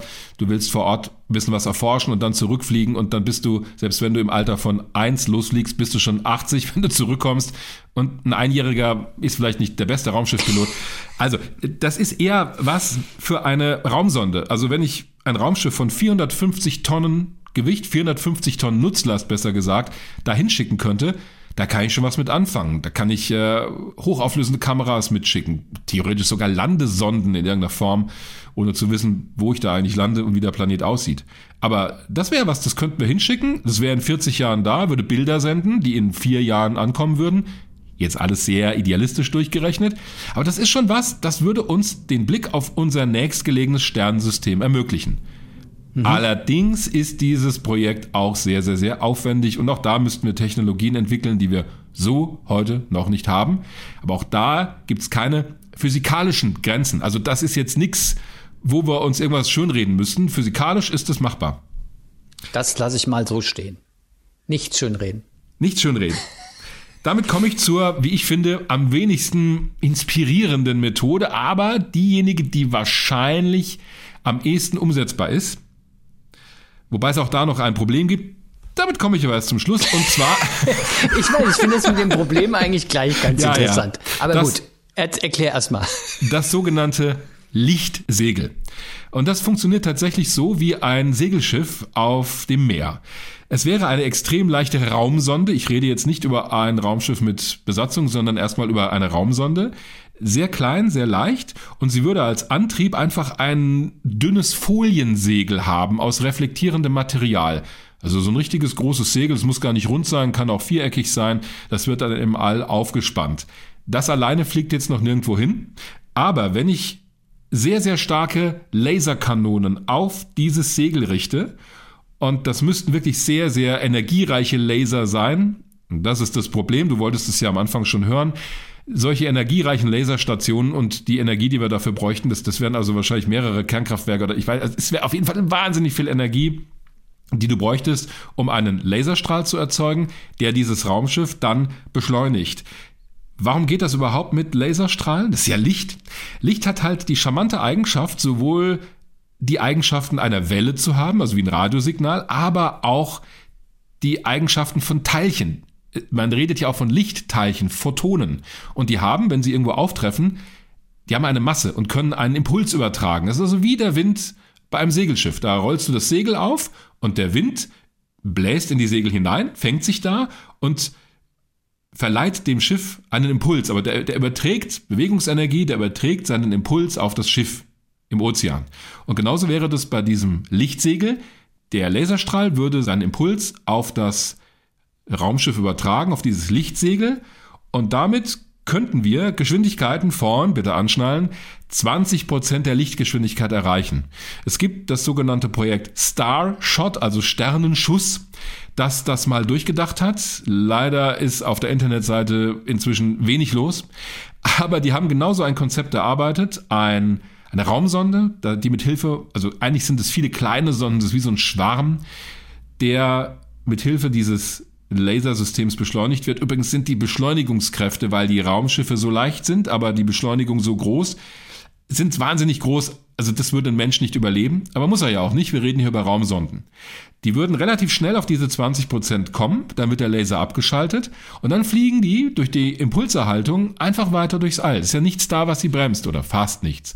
Damit könnten wir also 20 Prozent der Lichtgeschwindigkeit relativ schnell zu Alpha Centauri kommen. Da wären wir in so 20 Jahren ungefähr da. Ja, vier Lichtjahre entfernt. Wir erreichen ein Fünftel der Lichtgeschwindigkeit. Damit kommen wir 5 mal 4, 20 Jahre und die Signale würden vier Jahre zurück brauchen. Das ist schon realistisch. Also wir haben mal eine Folge über die Voyager-Raumsonden gemacht. Auch die senden ja noch, sind viel länger schon unterwegs als 20 Jahre und die Wissenschaftler, die sie ins All gebracht haben, die leben zum Teil noch. Das wäre eine Möglichkeit, um ein nahegelegenes Sternensystem mit Hilfe von Raumsonden zu erforschen, das Lichtsegel. Und tatsächlich, du hast ja schon gesagt, es gibt ja eigentlich ein Projekt, das sich genau schon mit der Umsetzung dieses Konzepts beschäftigt oder beschäftigt hat. Wenn du sagst, auf der Internetseite ist jetzt nichts mehr los, dann. Ja, es ist halt so ein privat finanziertes Projekt. Mhm. Das ist ja auch wahnsinnig aufwendig, aber die, immerhin, es gibt da Leute, die dafür Lobbyarbeit machen und es ist noch, noch, hat sich da kein Land dran gehängt, das sagt, unsere Raumfahrtbehörde macht das, aber du siehst, das ist schon das am ehesten realistische Projekt. Ich finde es halt am wenigsten naja, so von der Antriebsmethode inspirieren, denn äh, es ist halt wie so ein Segelschiff. Aber siehst du ja, mal. Das finde ja. ich aber gerade, weißt du, das finde ich gerade cool an der Idee. Das finde ich total faszinierend, weil mhm. der Witz ist ja, dass du diese unfassbaren Mengen an Energieträgern nicht mitschleppen musst. Ja, also bei allen anderen Methoden, die du beschrieben hast, musst du ja auch viel mitschleppen, um die an Energie zu erzeugen, die dann dein Raumschiff antreibt. Und das ist ja in dem Fall gar nicht so. Also mhm. du hast ja nichts, was du mit transportieren musst, sondern du wirst ja quasi extern eben durch diesen Licht- oder Laserstrahl äh, angeschoben. Ja, und deswegen ist es jetzt bitte die Taschentücher auspacken, wahrscheinlich eine Reise ohne Wiederkehr. Denn auf der anderen Seite, bei Alpha Centauri hat ja keiner eine Laserkanone, der dich wieder zurückschießt. Muss aber gar nicht sein bei so einer Raumsonde. Die fliegt da halt vorbei mit einem ziemlich hohen Tempo. Also die Zeit für Messungen vor Ort ist sehr gering. Es gibt zwar auch Überlegungen, wenn du den Laser so von der Seite schießen lässt und so eine Art, ja, wie so eine Art Linse im Weltraum platzierst, könntest du so ein Raumschiff auch in einem großen Bogen wieder zurückschicken zur Erde. Aber ja, das lassen wir mal außen vor. Ah, das ist also wahrscheinlich nichts für astronautische Missionen zu anderen Sternen, denn die Leute wollen ja möglicherweise auch wieder zurück. Und da hätten sie ein Problem mit dieser Art von Antrieb. Aber da gebe ich dir recht, du musst die ganzen Energieträger nicht mitschleppen. Also es ist jetzt ja auch tatsächlich, wenn ich die richtig verstehe, nichts, wo man in Hinblick auf eine bemannte Mission denkt, hindenkt, sondern das ist tatsächlich eher was, was möglicherweise für Raumsonden, also für unbemannte Missionen interessant ist. Weil ja. um ein Raumschiff mit Menschen an Bord zu bewegen, bräuchtest du ja nochmal ein also bräuchtest du ja nochmal unfassbar mehr an Lichtenergie, die du eben auf dieses Objekt schießt oder mit dem du dieses Objekt vorantreibst. Richtig, weil Menschen nicht nur mehr wiegen als so eine Raumsonde, sondern die müssen ja auch am Leben gehalten werden, am Leben erhalten werden und zwar über einen langen Zeitraum. Alleine für den Hinflug hätten wir in diesem Fall ja 20 Jahre und die Beschleunigung wäre nicht möglich oder nicht in so einem hohen Maße möglich mit so hohen Beschleunigungskräften wie bei diesen Raumsonden. Also ideal wäre eine Beschleunigung von einem G. Also wenn das Raumschiff ständig mit einem G beschleunigt wird, wirst du auch über die Dauer sehr, sehr schnell und du würdest an Bord des Raumschiffes normale Erdschwerkraft spüren. Bei diesem Projekt Starshot wäre die Beschleunigung ein Vielfaches höher. Also theoretisch ginge das mit Menschen an Bord, aber der Aufwand, sie dann auch über diese 20 Jahre und möglicherweise noch länger am Leben zu erhalten, ist halt unglaublich größer. Und zwar ohne Nachschub von der Erde. Wir hatten ja gerade das Thema, Raumstation ISS seit 20 Jahren ständig von Menschen bewohnt, aber da kommen ja ständig Nachschubflüge und alle halbe Jahre werden die Besatzungen ausgetauscht. Das wäre auf so einem Raumschiff nicht der Fall. Gut. Das war jetzt die realistischste Variante. naja, aber natürlich, die schönste wäre aus meiner Sicht der Warp-Antrieb. Wir kommen wieder drauf zurück. Und ich habe ja vorhin schon erwähnt, dass ich darüber mit Professor Ulrich Walter gesprochen habe. Er ist ehemaliger Astronaut der D2-Mission. Das war eine von Deutschland federführend gemanagte Mission an Bord eines Space Shuttles. Hinten im Laderaum war das Space Lab und da ist er mitgeflogen Heute ist er Professor für Raumfahrttechnik an der Technischen Universität in München und der Autor mehrerer, wie ich finde, faszinierender Bücher, weil er sich eben auch nicht nur mit den technischen Fragen beschäftigt, sondern eben auch mit durchaus philosophischen Fragen und mit der Frage, ist da draußen jemand? Er hat also einen sehr umfassenden Blick auf die Sachen und hat sich unter anderem mal auch in einem Buch mit dem Warp-Antrieb auseinandergesetzt und mit der Wahrscheinlichkeit oder Unwahrscheinlichkeit, dass er funktioniert. Herr Professor Walter, in Ihrem Buch Höllenritt durch Raum und Zeit steht dieser schöne Satz hier über das Konzept für den Warp-Antrieb. Zitat, es funktioniert nicht, ist aber sau interessant, Zitat Ende. Das finde ich schon mal ziemlich gut. Lassen Sie uns mal bei diesem funktioniert nicht bleiben am Anfang. Ich habe mal gelernt, dass wir selbst für einen einzigen Flug mit Warpgeschwindigkeit mehr Energie bräuchten, als wir im sichtbaren Universum überhaupt zur Verfügung haben. Ist das denn vor allem das Problem? Also scheitert es daran? Ach, wissen Sie, das ist das kleinere Problem. Oh. Und Sie merken schon, das wird richtig kompliziert. Zunächst erstmal, die wenigsten Leute wissen, wie so ein Warp-Antrieb eigentlich funktioniert. Also ich habe die Originalunterlagen, wo drin steht, wie das ist. Also die Moment, die, die Originalunterlagen jetzt woher? Von Star Trek. Es gibt da wirklich also technische Unterlagen, mhm. die konnte man kaufen. Die habe ich mal geschenkt bekommen von einem großen Star Trek Freund. Und wenn man da nachliest, dann steht da so, die habe ich sogar, ich hole es mal gerade raus, Star Trek Blueprint nennt sich das. Äh, Gibt es nur noch äh, bei Ebay oder so, The Next Generation. Die Originalkonstruktionszeichen der USS Enterprise NCC 1701-D. Und wenn Sie da nachschauen, da werden Sie Folgendes lesen, da gibt es also ein Antimateriebereich, da wird die Antimaterie hergestellt. Mhm. Die wird dann im Zentrum dieser Enterprise mit normaler Materie, ja, das annihiliert nennt man das, und die Energie geht dann in die Warp-Gondeln und dann wird Warp-Antrieb erzeugt. Wie das genau geht, das sagen die Konstrukteure nicht. Man glaubt immer, dabei entsteht viel Energie und diese Energie macht den Heidenantrieb. Das ist aber falsch. So kann Warp nicht funktionieren. Es geht nicht beim Warp-Antrieb um hohe Geschwindigkeiten, sondern, das wissen wir von Einstein, nichts geht schneller als Lichtgeschwindigkeit. Und da können halt diese Konstrukteure auch nichts dran machen. Und das ist auch so. Also nichts geht schneller als Lichtgeschwindigkeit. Punkt. Das müssen wir erstmal uns setzen lassen. Der Warp-Antrieb funktioniert anders. Und da muss man in die Literatur reinstehen. Das geht so mit dem Warp-Antrieb. Der Warp-Antrieb krümmt den Raum. Mhm. Und über einen gekrümmten Raum erzeuge ich eine Abkürzung im Raum. Auf diese Abkürzung kann ich zwar nicht schneller als Lichtgeschwindigkeit fliegen, gemäß Einstein, aber ich kann eine Abkürzung fliegen. Aber das ist doch wahnsinnig charmant. Damit kämen wir doch um dieses unangenehme, ja, wie soll man sagen, Paradoxon herum, dass ich nicht schneller fortbewegen kann als das Licht. So ist es. Ja. Genau. Und das Tolle ist, theoretisch geht das. Also mach was konkret. Ich will jetzt nach, nach Berlin zum Beispiel. Ich bin in München, will nach Berlin. Mhm. Wie funktioniert der Warp-Antrieb? Er staucht den Raum zwischen München und Berlin auf eine Strecke von sozusagen nur ein Kilometer. Also er drückt ihn zusammen, er staucht ihn. Dafür muss der Raum hinter mir, also sagen wir zwischen München und Mailand, gedehnt werden. Also das eine geht nur auf Kosten des anderen. Aber weil ich dann nur noch einen Kilometer nach Berlin habe, brauche ich wesentlich kürzer, um nach Berlin zu kommen. Nach Mailand brauche ich dafür umso länger. Also durch Stauchung und Verzerrung des Raumes kann ich Abkürzungen machen. Das, das ist der Hintergrund dabei. Klingt doch alles und wahnsinnig attraktiv. Ja, jetzt und jetzt kommt eben der Nachteil. Äh, Energien ist eine Sache. Ich brauche bestimmte Energien und zwar sogenannte negative Energien. Und jetzt fragt man sich, was ist das denn schon wieder? Was haben sich die Physiker da ausgedacht? Und die Antwort lautet, da haben die sich wirklich ausgedacht, das existiert nämlich nur auf dem Papier.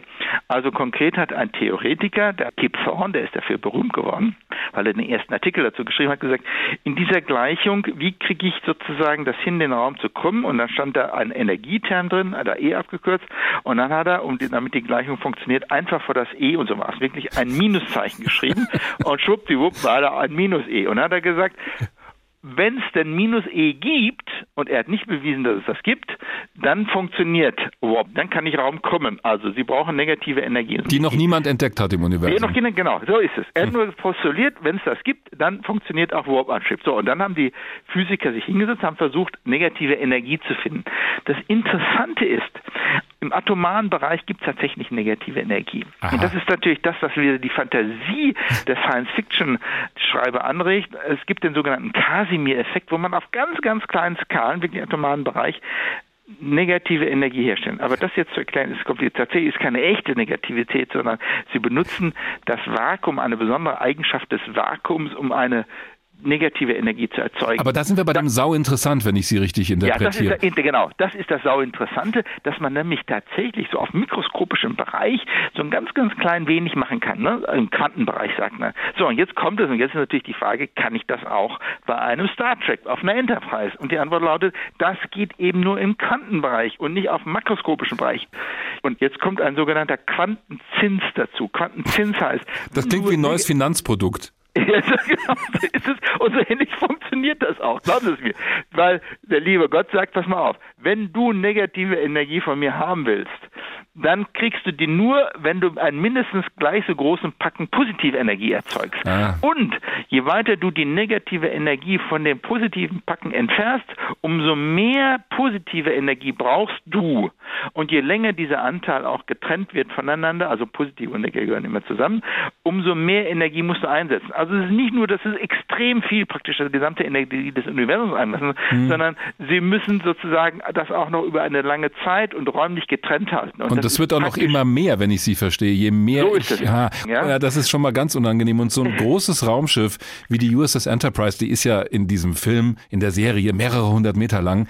Also um sowas Großes durch den Raum zu bewegen, durch Raumkrümmung, höre ich schon ja, raus. Genau. Da können wir eigentlich einen Haken dran machen. Es gibt übrigens noch was, was die meisten nicht wissen. Man muss eine sogenannte Warp-Blase aufbauen. Das wird in den Filmen nie so aussehen, aber Ah, das haben wir das vorhin kurz erklärt. Da habe ich mit einem Kollegen gesprochen, der so ein Science-Fiction-Fable hat, der auch nochmal erklärt hat, wie das dargestellt wird in den Filmen und in den neuesten. Ja. Da taucht es tatsächlich auf, dass das Raumschiff in so einer Blase verschwindet, aber die das ist, ist schon realistisch. Das ja. Problem bei der Blase ist, der vordere Teil der Blase ist eben gestaucht und der hintere Teil ist gedehnt. Das Problem bei der Blase ist, und das haben die Physiker vor ein paar Jahren erst gezeigt, sie lässt sich nicht steuern. Das heißt, sie fliegen ja mit der Blase, ja. aber wenn ich sage, ich setze mich jetzt in eine Warpblase und fliege damit nach Berlin, eben nur diesen einen Kilometer, dann sagt die Blase, ich fliege dahin, wo ich will und ich lande in Mailand oder vielleicht in New York. Könnte für Forscher interessant sein, wenn sie in irgendwelchen Ecken der Galaxie Galaxis landen, die sie vorher gar nicht im Blick hatten. Aber ist natürlich nicht im Sinne des Erfinders. So ist es. Also Sie verstehen, dass die Sache nicht so ganz einfach ist mit dem Warp. Definitiv. Aber trotzdem finden Sie das ja auch als jemand, der sich damit auch beschäftigt ja. und als Professor für Raumfahrttechnik, finden Sie es ja trotzdem interessant. Was genau reizt Sie daran? Sie könnten ja auch sagen, ja, das ist Science Fiction, klappen wir das Buch zu, weg damit. Nein, das Interessante ist eben, nicht, da setzt sich einer hin, und sagt, wie kann ich mein Raumschiff schneller machen? Und dann kommt auf irgendwie fantastische Ideen, irgendeine Gleichung, macht ein Minuszeichen davor und postuliert dann darauf schaut doch mal nach, ob es nicht sowas gibt. Also das regt die Fantasie anderer Wissenschaftler an und mhm. die schauen nach und dann sagen sie, Mensch, jetzt habe ich was gefunden, diesen Casimir-Effekt, ja, und es geht tatsächlich allerdings nur im Quantenbereich, aber ist ja egal. Das heißt also, man wird mit seiner Fantasie angestoßen, man findet auch etwas, was man sonst vielleicht gar nicht gefunden hat, das allerdings nicht so ist, wie man es gerne hätte, aber trotzdem hat man was Neues gefunden und das ist das Fantastische daran. Und das ist ja auch die Hoffnung, die manche haben, gerade so im Science-Fiction-Bereich und was ich auch bei mir manchmal so merke, dass ich denke, naja, vielleicht gibt es irgendwann in ferner Zukunft ja einen Durchbruch in der Physik oder wir entdecken irgendeine Form von physikalischen Prozessen, die wir uns heute noch gar nicht vorstellen können, mit der so etwas. Da muss ich gleich den Riegel vorstellen. Schade eigentlich. Das ist, ja, das ist schade, das weiß ich. Aber es ist so, Wissenschaft funktioniert anders. Die Leute fragen mich immer, Herr Walter, wie wollen Sie heute wissen, was morgen sein kann? Ja. Denn die Wissenschaft kommt ja noch. Wir werden in Zukunft viel, viel mehr wissen und dann wissen wir, wer viel Möglichkeit haben. Und dieser Gedanke ist falsch. Mhm. Also nehmen wir mal wirklich Lichtgeschwindigkeit. Ja? Nichts geht schneller als Licht. Das ist eine ewige Wahrheit. Wir wissen, dass das auf Ewigkeit nicht gehen wird. Das ist eine Tatsache. Jetzt werden Sie sagen, naja, aber das mit dem Warp-Antrieb und negative Energie, da dran. Ja, sage ich. Aber es geht nicht darum, schneller zu sein als das Licht, sondern es geht darum, Abkürzungen zu schaffen, sodass wir über Abkürzungen, die wir auch nur mit Unterlichtgeschwindigkeit durchfliegen können, dann trotzdem am, schneller am Ziel sind. Das ist also so eine Art Trick, anderer Trick, mhm. der vielleicht möglich ist. Aber die Grundgesetze der Physik werden nie umgestoßen sein. Auch die Aliens oder so werden nie schneller als Lichtgeschwindigkeit fliegen. Und das ist ja das Charmante an diesem Konzept des Warp-Antriebs. Deshalb wird es, glaube ich, auch sehr gerne genommen, weil es ja versucht, in der Theorie diese ganzen Regeln und diese, wie Sie es genannt haben, ewigen Wahrheiten möglichst nicht in Frage zu stellen, sondern da wird sich halt irgendwas Exotisches ausgedacht, damit es funktioniert. Genau Nach all dem, was wir jetzt besprochen haben, Halten Sie es für realistisch, dass Menschen irgendwann mal trotzdem zu anderen Sternen reisen und sei es auch nur zum nächstgelegenen Sternsystem Alpha Centauri? Das sind irgendwie vier Lichtjahre. Das ist ja im ja. Prinzip vor unserer kosmischen Haustür. Wird es irgendwann gehen? Ich zögere, weil es, ich muss Ihnen das ein bisschen erklären. Hm. Wir haben heute bereits die Technologien, um das machen zu können. Punkt. Dann werden Sie sagen, warum machen wir es nicht? Die Antwort lautet, weil es viel zu aufwendig ist. Weil es ewig dauert wahrscheinlich, dahin zu kommen. Sehr aufwendig. Nein, ist sehr aufwendig. Mhm. Schauen Sie, um mal konkret zu sein. Allein um zum nächsten Stern zu fliegen, das ist Alpha Centauri, liegt nur 4,3 Lichtjahre entfernt, bräuchten wir mit heutigen Technologien 30.000 Jahre, um eine Zahl zu sagen, wahrscheinlich mehr. Mhm. Jetzt werden Sie sagen, aber es geht doch Prinzip. Ja, aber nur mit sogenannten Generationenschiffen, so nennt man das. Also da sind Generationen von Menschen, die sich auf den Weg zu einem anderen Stern machen. Also Ihre Frage lautet, ist das im Prinzip möglich? Ich sage, ja, es ist im Prinzip möglich. Das ist ja eine irre Vorstellung. Ist, da würden die, die losfliegen, würden dann das gar nicht erleben, sondern erst viele Generationen später würden so die ankommen. Genau. Also Menschen, die auf einem Raumschiff geboren werden. Also das, das stellt ja so auch genau. alles auf den Kopf, was wir heute aber so als realistisch sehen. Ja, genau, ja. aber das geht ja noch weiter. Schauen Sie, und Sie fragen sich, wie hoch ist der Aufwand? Nun, Sie können zeigen, dass solche Generationsschiffe, wenn sie autonom leben wollen, mindestens 10 Millionen Menschen fassen. 10 Millionen Menschen in einem sogenannten Generationsschiff. Mhm. Sie können sich vorstellen, das ist ein Heidenaufwand. Also wir schießen eine Aber Großstadt ins All. So genau, eine Großstadt ins All. Zu einem anderen Stern, was Zehntausende von Jahren braucht. Und dann fragt man sich, Was für ein Blödmann würde das machen? Und jetzt kommt es. Ein gewisser Herr Zuckermann, ein Amerikaner, hat Folgendes gezeigt. Er hat gezeigt, dass Sterne natürlich nicht ewig leben, also auch unsere Sonne. Mhm. Nach spätestens 900 Millionen Jahren wird es so heiß auf der Erde sein, dass alle Ozeane verdampft sind. Dann frage ich Sie, was machen wir dann? Nun, die Antwort lautet, wenn wir dann so ein Generationsschiff bauen können, Natürlich wird die Menschheit das machen. Weil der Druck einfach so groß ist, genau, das zu unternehmen. Es geht ums Überleben ja. der Menschheit. Also ist überhaupt keine Frage, dass die Menschheit sowas machen wird. Und man kann zeigen, diese Generationsschiffe unterscheiden sich in der Lebensqualität durch nichts wie auf der Erde, weil das so ein Riesending ist. Hm. Also technisch geht es. Im Augenblick wird es keiner machen, weil der Aufwand einfach zu groß ist. Aber wenn es darauf ankommt, wenn es um die Menschheit geht, wird man das machen. Also deswegen sage ich immer, im Augenblick werden wir das überhaupt nicht machen. Nur wenn es mit der Sonne ans Ende geht, dann wird die Menschheit das mit Sicherheit machen. Soweit die Einschätzung von Ulrich Walter, Professor für Raumfahrttechnik in München. Also erstmal finde ich es ja schon den Hammer, dass es zu diesem Warp-Antrieb wirklich so ein Papier oder so ein Konzept gibt. Das ich übrigens noch nicht mal im Schrank habe. Also ja, ich, ich bin völlig äh, ja. geschockt, ehrlich gesagt. Ja. Also das finde ich schon mal irgendwie eine Riesengeschichte, ehrlich gesagt. Ja. Und was hat er gesagt, dass es bei eBay gibt oder sowas? Ja, ich habe das, also vor zig Jahren habe ich das tatsächlich mal gesehen. Das ist wie so ein Schuber, kannst du dann so ausklappen und das sind dann die Konstruktionszeichnungen von Raumschiff Enterprise, in diesem Fall von sagenhaft aus der Serie Next Generation mit Captain Picard, aber natürlich Konstruktionszeichnungen des fiktiven Raumschiffs. Also die äh, hat Kevin ja auch vorhin erzählt über Star Wars. Es gibt immer auch so einen Hintergrund bei so einem Science-Fiction-Kanon damit gewisse Geschichten stimmen, damit es auch so eine Historie gibt. Und klar, die Enterprise, logisch, da kannst du dir auch Konstruktionszeichnungen holen. Das ist echt super. Also das finde ich wirklich, fand ich aber vorhin auch schon bei deinem Gespräch mit Kevin interessant, der ja da erzählt hat, da gibt es auch Bücher dazu, was du eben auch gesagt hast, wo dann versucht wird nachzuvollziehen, wie groß die Entfernung zwischen zwei Sternen ist und, und dass das dann der Star Wars Kanon ist. Also fand ich auch ja. Mega interessant, ja. Ja, absolut. Aber was anderes an dem, um jetzt mal irgendwie so von den Kuriositäten mal zu den wirklich ernsthaften Themen zurückzukommen, der, hm. was ich sehr interessant fand eben in dem Interview war dieses Stichwort Mehrgenerationenschiff, weil da haben wir jetzt noch gar nicht drüber geredet. Wir haben über mögliche Antriebe geredet, die mehr oder weniger unrealistisch, realistisch sind, ja.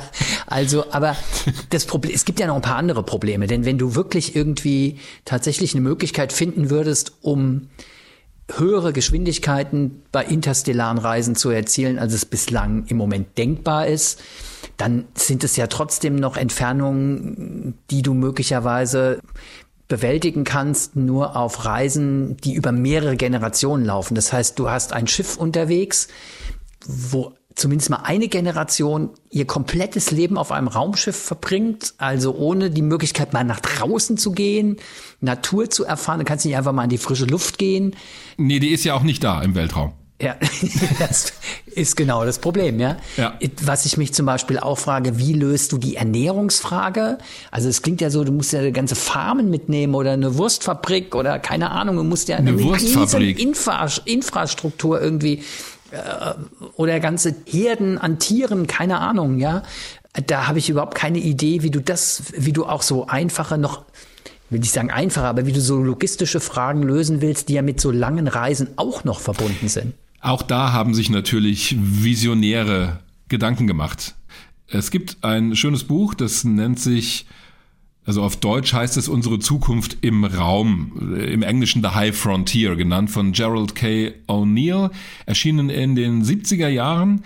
Und da wird genau sowas durchgespielt. Da werden solche großen Raumschiffe einfach mal entworfen. Wir haben ja schon gerade in dem Gespräch gehört, das werden ganze Großstädte sein, die wir da in den Weltraum schicken. Und wie sowas aussehen könnte, solche Weltraumarchen, das wird es ja im Prinzip sein. Das hat Gerald K. O'Neill da durchgespielt. Und das Faszinierende ist, dass es das auch tatsächlich in einem Science-Fiction-Film finde ich, grandios umgesetzt gibt, wie sowas aussehen könnte, so ein Mehrgenerationen-Raumschiff, im Prinzip eine Stadt im All. Das ist wie eine eigene kleine Welt. Und zwar in dem Film Interstellar, der vor ein paar Jahren ins Kino kam.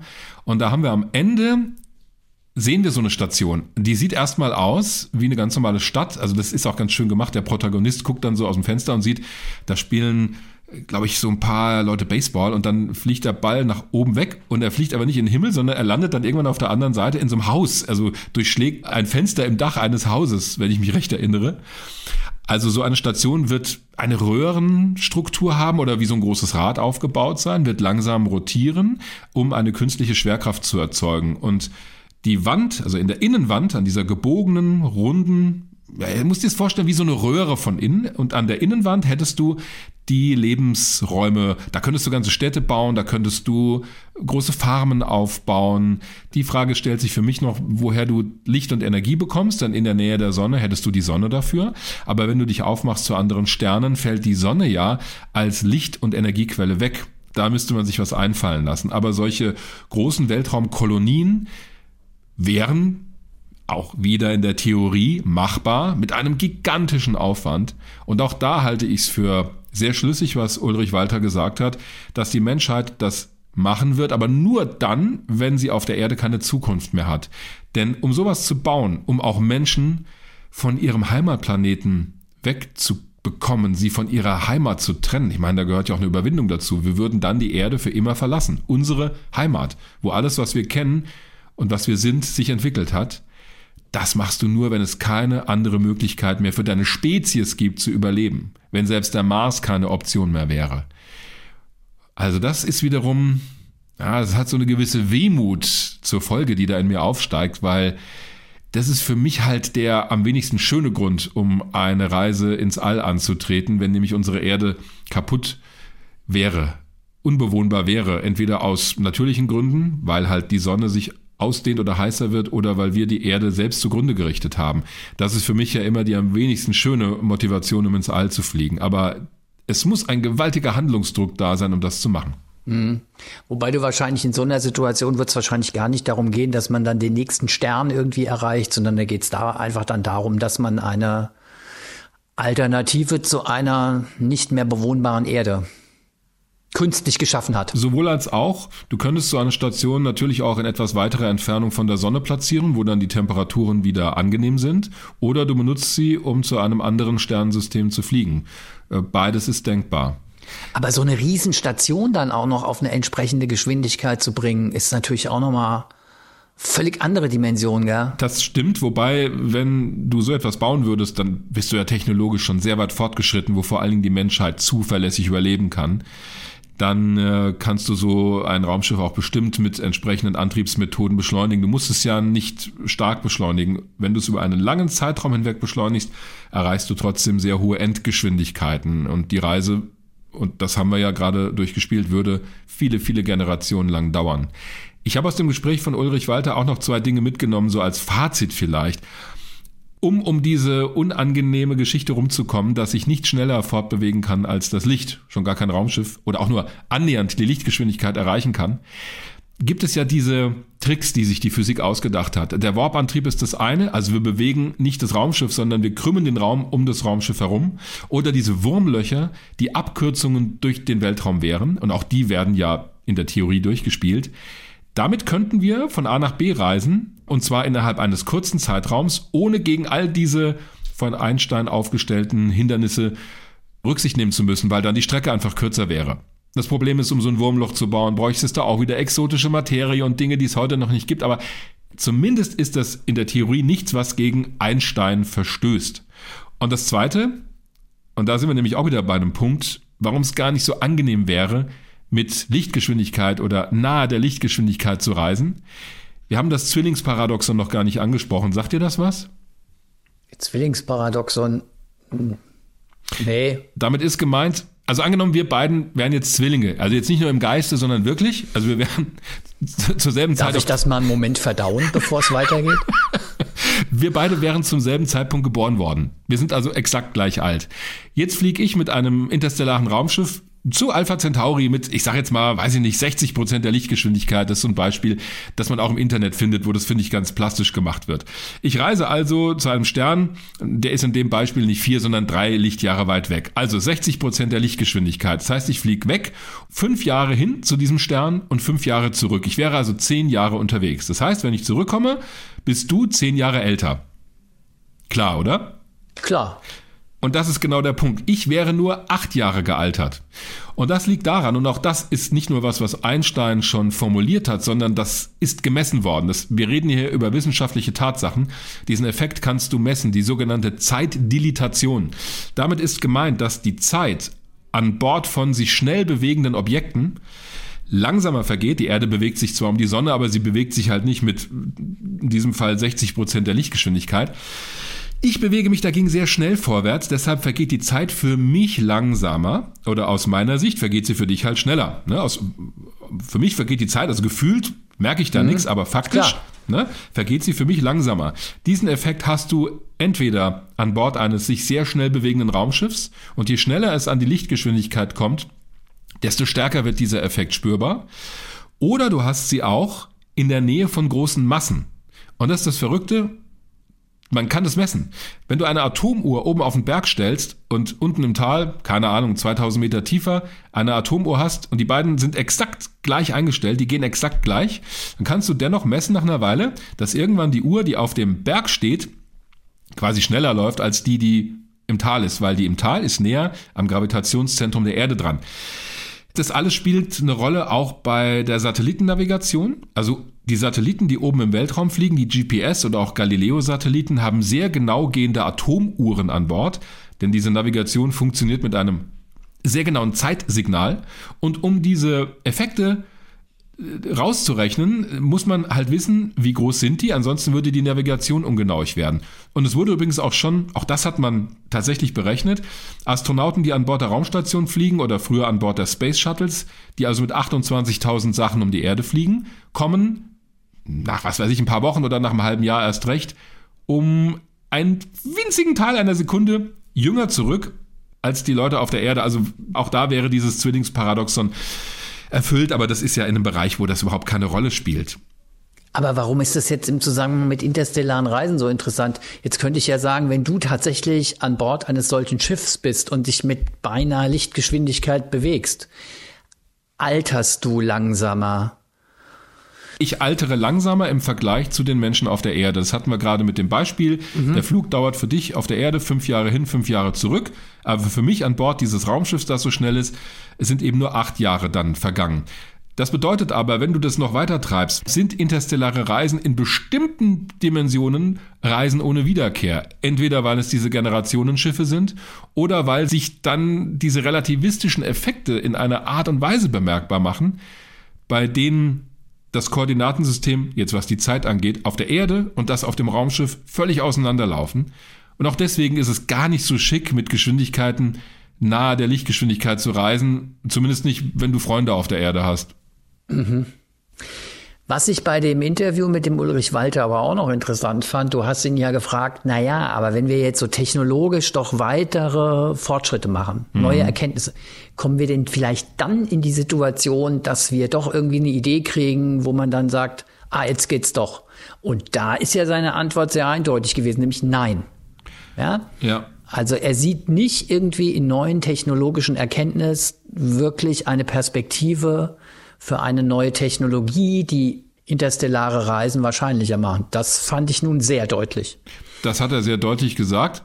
Auch Stand jetzt. Es gibt ja durchaus auch physikalische Effekte, die wir früher nicht kannten und die uns neue Technologien ermöglicht Stichwort haben. Stichwort Murmloch hast du ja schon beschrieben. Ja, aber auch das ist ja erstmal nur ein theoretisches Konstrukt. Das hat ja noch niemand beobachtet und diese Materie, die man dafür bräuchte, hat auch noch niemand mal eben in der Umhängetasche. Also das sind alles Sachen, die in der Theorie irgendwie funktionieren. Das muss aber nicht heißen, dass es irgendwann auch im echten Leben funktioniert.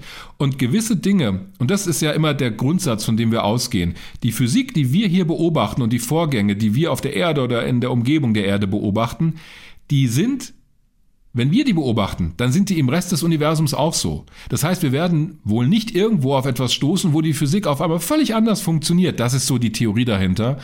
Und ich glaube, das ist damit auch gemeint. Also wir werden jetzt nicht auf irgendeine Form von Vorgängen stoßen, die allem widersprechen, was wir auf der Erde oder äh, was wir bislang im Weltraum beobachten. Und deswegen sind diese Abkürzungen durchs All die für mich charmanteste Lösung, um das zu umgehen, was angeblich gar nicht geht, nämlich nicht mit Lichtgeschwindigkeit zu reisen oder schneller zu werden. Und in der Tat haben wir nichts beobachtet, äh, mit dem das funktioniert. Und das würde auch erklären, da komme ich zum Anfang unserer Folge zurück, warum wir noch keinen Besuch von Außerirdischen bekommen haben, weil die vielleicht genau an diese Grenzen gestoßen sind. Also, ich habe zu dem ganzen Thema, was wir heute besprechen, auf Science Blogs einen wunderbaren Artikel gefunden, der hat die Überschrift über die in Klammern beinahe unmögliche interstellare Raumfahrt aus dem Jahr 2012. Der ist ziemlich interessant und da ist ein Das beinahe auch, gefällt mir sehr gut. Den kann ich ja ja genau. Der hat der gibt auch einen schönen Überblick über das, was wir hier nochmal besprochen haben, aber über Antriebssysteme und überhaupt welche Probleme es im Zusammenhang mit interstellaren Reisen gibt. Den kann ich auch irgendwie gerne nochmal über Twitter als Link raushauen und da gibt's am Ende diesen wunderschönen Satz irgendwie, der lautet, ich lese mal gerade vor vor, das Weltall ist nicht entstanden, um uns Billigflüge zu jedem Ort der Milchstraße zu ermöglichen. Naja, billig werden die Flüge auch nicht. Aber find, hat's ganz gut auf den Punkt gebracht. Ja. Und du bist mir jetzt nicht böse und du bezeichnest mich auch nicht als Besserwisser, wenn ich auch zum Ausgangspunkt unserer Folge zurückkomme und zu unserem Titel, wie reisen wir zu anderen Sternen und nochmal beharre auf meiner schon eingangs gegebenen Antwort, gar nicht, weil also, es nicht gehen wird. Diese Aussage von dir lasse ich jetzt so stehen. Mit dem Besserwisser habe ich allerdings so meine Probleme, denn es gibt ja auch in dieser Folge Ollis Besserwisser-Frage. Natürlich geht es auch bei der Besserwisser-Frage heute um das Thema interstellare Reise und ich habe mich mal für ein Detail aus dem ah. Bereich Ernährung entschieden. Ich wusste, es ist irgendwie wieder so ein Feld, auf dem ich wahrscheinlich wieder mal null Ahnung habe, beziehungsweise mich noch nicht eingelesen habe. Und im Mittelpunkt der Besserwisser-Frage steht heute ein Hamburger. Was? Ein Hamburger, der im Jahr 2013 von der Universität Maastricht entwickelt wurde und mhm. zwar auf der Grundlage künstlich gezüchteter Muskelzellen, die dann tatsächlich mit Hilfe eines 3D-Druckers zu einem Hamburger werden. Ja? Und das schmeckt mir schon jetzt nicht. Und dieses Projekt hat tatsächlich was mit Raumfahrt und interstellaren Reisen zu tun, weil es einfach darum ging, Möglichkeiten der menschlichen Ernährung zu entwickeln, jenseits eben von der Idee, wir nehmen da ganze Kuhherden und ähnliches mit, ja, sondern wirklich so, wie man das sonst machen könnte. Es gibt übrigens eine Wissenschaftlerin, die diesen, das habe ich neulich in der Radiosendung zum Thema interstellare Raumfahrt gehört, eine Wissenschaftlerin aus Österreich, die hat diesen Hamburger probiert und deren erste Reaktion war tatsächlich wie deine. ja furchtbar. Und sie hat dann so schön beschrieben in dem Interview, dass sie den Koch gebeten hat, bitte das Ding durchzubraten. Mhm. Also Medium wollte sie nicht. Und sie hat dann reingebissen und hat gemeint, es wäre erstaunlich, wie das von Konsistenz und Geschmack relativ nah an einen normalen Hamburger gekommen wäre. Also die war eigentlich dann am Ende überzeugt. Mhm. Ja? Das ist aber jetzt nicht das Thema der Frage. Bei diesem Hamburger möchte ich von dir wissen, wenn man diesen Hamburger zu einem realen Preis verkauft hätte, was hätte er gekostet? Die berühmte Schätzfrage. Ich hätte jetzt gesagt, mindestens so viel wie der Replikator an Bord von Raumschiff Enterprise. Also der ich kann nämlich sagen, man kann es auch wissen, aber wenn du meinst, es ist eine Schätzfrage. Wenn man den jetzt verkaufen will, das war ein Prototyp, richtig? Das war ein Prototyp, klar. Jetzt überleg mal, was da so hinter, was da so hintersteckt. Also, also künstliches Züchten von Muskelzellen, 3D-Druckertechnologie, aus dem das Ding dann rauskommt. Also ich schätze jetzt mal, da bewegen wir uns im Bereich von mehreren tausend Euro. Also ich habe wirklich keine wirkliche Vorstellung, aber wenn ich so überlege, wenn Dinge, die jetzt für die Raumfahrt konstruiert werden, wenn da immer von den Kosten die Rede ist, dann ist ja nicht wirklich das Material das, was so viel kostet, sondern die Herstellungsmethoden, die Arbeitsstunden, der Aufwand und die Tests, die damit gemacht werden, um das zu zertifizieren. Deshalb haue ich jetzt einfach mal einen raus, 4000 Euro. 250.000 Euro. Das ist ja verrückt. Das war sozusagen der, klar, wenn wir vom Preis reden, reden wir von den Entwicklungskosten dieses jetzt, Prototyps. Jetzt überleg mal, an Bord so einer Raumarche, wie viele Hamburger bei Ollis Hamburger Braterei da weggehen würden. Das ist natürlich, wie sagt man, Economy of Scales, also das kannst du skalieren, dann kostet das Ding am Ende 5,50. Oder du hast so ein, so ein, so ein Sparpaket, weißt du, so irgendwie noch mit dem Softdrink dabei. Ja, super. Hm, das macht jetzt 750.000 Euro. Aber interessant finde ich, und das finde ich ja wieder super skurril, dass die ausgerechnet einen Hamburger repliziert haben. Die hätten ja jetzt auch irgendwie, keine Ahnung, ein Bioschnitzel nehmen können oder. Aber nein, es ist ein Hamburger. Ach, das finde ich Mehr weiß ich schön. über die Geschichte leider nicht. Ich habe es nur gehört und habe irgendwie gedacht, das ist irgendwie eine herausragende Besserwisserfrage für diese Folge. Die gefällt mir wirklich gut. Ich, manchmal denke ich mir ja, was du für ein Zeug da raus ist, aber die finde ich richtig gut. Die gefällt mir. Okay, yes. alles klar. Damit sind wir bei unserer beliebten Rubrik Fragen, Antworten und Anregungen. Ein Hinweis in Darf ich noch Sache. was sagen? Darf ich noch was sagen zu unserem Thema? Und zwar, weil ich ja immer wieder so defetistisch sage, wie reisen wir zu anderen Sternen? Gar nicht, ja? Ja. Es ist aber halt wirklich unfassbar faszinierend, darüber nachzudenken. Ja, ja? natürlich. Und gar und nicht würde ich eben auch ein großes Fragezeichen dahinter machen. Auf irgendeine Art und Weise, siehe Professor Walter, werden wir es wahrscheinlich tun. Ob der Grund dann so toll ist und ob wir es erleben, da mache ich auch ein paar Fragezeichen dahinter. Aber so eine interstellare Raumsonde ist vielleicht noch was, was in einer überschaubaren Zeit realisiert werden könnte. Ja, aber selbst wenn es nicht realisiert werden kann, also das ist irgendwie so, ich finde das halt so auch typisch menschlich, ja. Du, also in dem Moment, wo du eine Frage formulierst, ja, weil du, wie erschließen wir uns die Unendlichkeit, weil wir irgendwann mal halt einfach die Erkenntnis hatten, das ist da, mhm. ist der Mensch sofort daran, eine Antwort zu finden und lässt sich halt auch von diesem eigentlich unmöglich echt nicht abschrecken, sondern ganz im Gegenteil, diese vermeintliche Unmöglichkeit sorgt dafür, dass es halt unheimlich faszinierend ist und eine unheimliche Anziehungskraft entwickelt. Und hier sehe ich eine große Analogie zur Besserwisserfrage. Auch die spornt mich immer wieder an. Sie lässt mich über mich hinauswachsen und ich spüre eine gewisse Faszination dabei. äh, damit kommen wir zu unserer beliebten Rubrik Fragen, Antworten und Anregungen. Zunächst ein Hinweis in eigener Sache. Ich habe mich in der letzten Folge tatsächlich verrechnet. Und zwar, das war diese Folge zu 20 Jahre Menschen auf der ISS. Und da geht es um das berühmte Experiment Exis von der Frankfurter Goethe-Universität. Das war ja fast 200 Tage im Weltraum, vom Start bis zur Landung. Und ich habe gesagt, das wurde im November 2018 gestartet und ist im Januar 2019 zurückgekommen. Wer jetzt nachrechnet, das passt jetzt nicht so ganz mit den 200 Tagen. Es hätte statt Januar schlicht Juni heißen müssen. Fängt beides mit J an. Habe ich mich vertan. Es ist aber auch dir nicht aufgefallen, was mich beruhigt, Olli. Und es ist auch, glaube ich, sonst kaum aufgefallen. Ja, aber mir ist es dann aufgefallen und deshalb, ich glaube, es waren irgendwas knapp 200 Tage war es oben und das haben wir ja erwähnt, nur das hat dann nicht in diesen in den Zeitraum gepasst. Aber äh, eine Hintertür gäbe es ja. Vielleicht hat sich dieses Experiment zwischendurch viel schneller fortbewegt, als wir wissen. Und als es im Juni zur Erde zurückgekommen ist, war es für das Experiment eigentlich erst Januar. Na, ich sehe schon, du lässt das nicht gelten als äh, Ausrede. Äh, ja, damit kommen wir zu Fragen unserer Hörerinnen und Hörer. Ich habe dir schon gleich gesagt, dass ich das für ziemlich irrelevant halte, aber es ist völlig egal. Also gut, erreicht hat uns folgende Mail von Christoph Pietrek.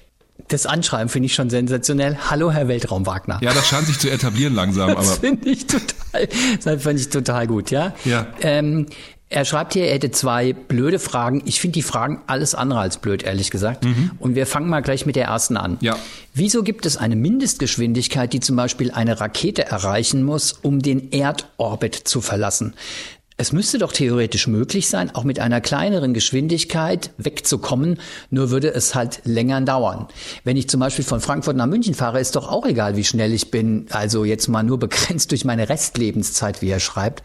Warum funktioniert es nicht, wenn ich ins Weltall fliege? Wo ist mein Fehler? Die Frage ist in der Tat überhaupt nicht blöd, die finde ich sehr gut, weil ich die immer mal wieder auch gehört habe. Also die Frage, wieso muss eine Rakete eigentlich so schnell sein? Also der Vergleich mit der Autofahrt nach München, der hinkt an einer Stelle tatsächlich, denn da muss ich ja nicht gegen die Schwerkraft anarbeiten, äh, sondern ich fahre einfach auf der Autobahn. Luftwiderstand lassen wir mal außer Acht, aber ich muss nicht gegen die Schwerkraft, gegen die Erdanziehung arbeiten. Deswegen wäre es unglaublich uneffektiv, zunächst mal eine Rakete zu starten auf diese Art und Weise. Also nehmen wir mal ein extremes Beispiel, an dem wird es deutlich, um das klar zu machen. Mal angenommen, ich starte eine Rakete und lasse sie mit einer konstanten Geschwindigkeit von einem Kilometer pro Stunde von der Erde aufsteigen. Um diese Geschwindigkeit aber aufrechtzuerhalten, muss ich trotzdem ständig gegen die Erdanziehung arbeiten. Das heißt, gegen dieses eine G, das sind 9,81 Meter pro Sekunde im Quadrat, das ist die Erdbeschleunigung. Das heißt, allein um die Rakete auch nur in der Luft schweben zu lassen, muss ich die Triebwerke ständig laufen lassen. Und in unserem Beispiel wäre nach einer Stunde die Rakete genau einen Kilometer hochgekommen mit einem kmh. Da hätte ich schon mehr Treibstoff verbraucht, als wenn ich mit der Rakete möglichst schnell weggeflogen wäre. Und in der Erdumlaufbahn ist es genauso. Ich muss ja, wenn sich eine Raumsonde zum Beispiel in der Erdumlaufbahn befindet, um von dort wegzukommen, muss ich ja noch mehrere Kilometer pro Sekunde an Geschwindigkeit aufbauen, um aus dem Schwerefeld der Erde wegzufliegen. Das heißt, ich brauche diese Geschwindigkeit so oder so. Und wenn ich die die ganze Zeit nur so weit beschleunige, dass sie immer mit einem kmh wegfliegt, da haben wir das gleiche Problem. Da muss das Triebwerk die ganze Zeit laufen, ist furchtbar ineffektiv. Und noch eine Fußnote. Entscheidend ist ja auch die Geschwindigkeit, die ich am Ende erreiche. Also 100 kmh, wenn ich mit einer Rakete hochfliege, die reichen ja nicht aus. Da könnte ich vielleicht innerhalb von vier Stunden auf 400 Kilometer Höhe kommen, wo ja auch die ISS fliegt. Nur würde ich mit meiner Rakete dann gleich wieder runterfallen. Warum? Weil ich ja noch nicht die Orbitgeschwindigkeit von 28.000 kmh erreicht habe das, was eine Rakete macht, ist ja nicht nur, dass sie nach oben fliegt. Die Entfernung, 400 Kilometer, ist erstmal relativ unerheblich. Aber die Geschwindigkeit von 0 auf 28.000 kmh im Erdorbit, das ist das, was die Energie braucht. Und deswegen versuchen Raketen auch immer möglichst schnell durch die Erdatmosphäre zu fliegen, damit der Luftwiderstand dann keine Rolle mehr spielt. Dann neigt sich auch die Flugbahn fast parallel zur Erdoberfläche, um auf die notwendige Kreisbahngeschwindigkeit zu kommen.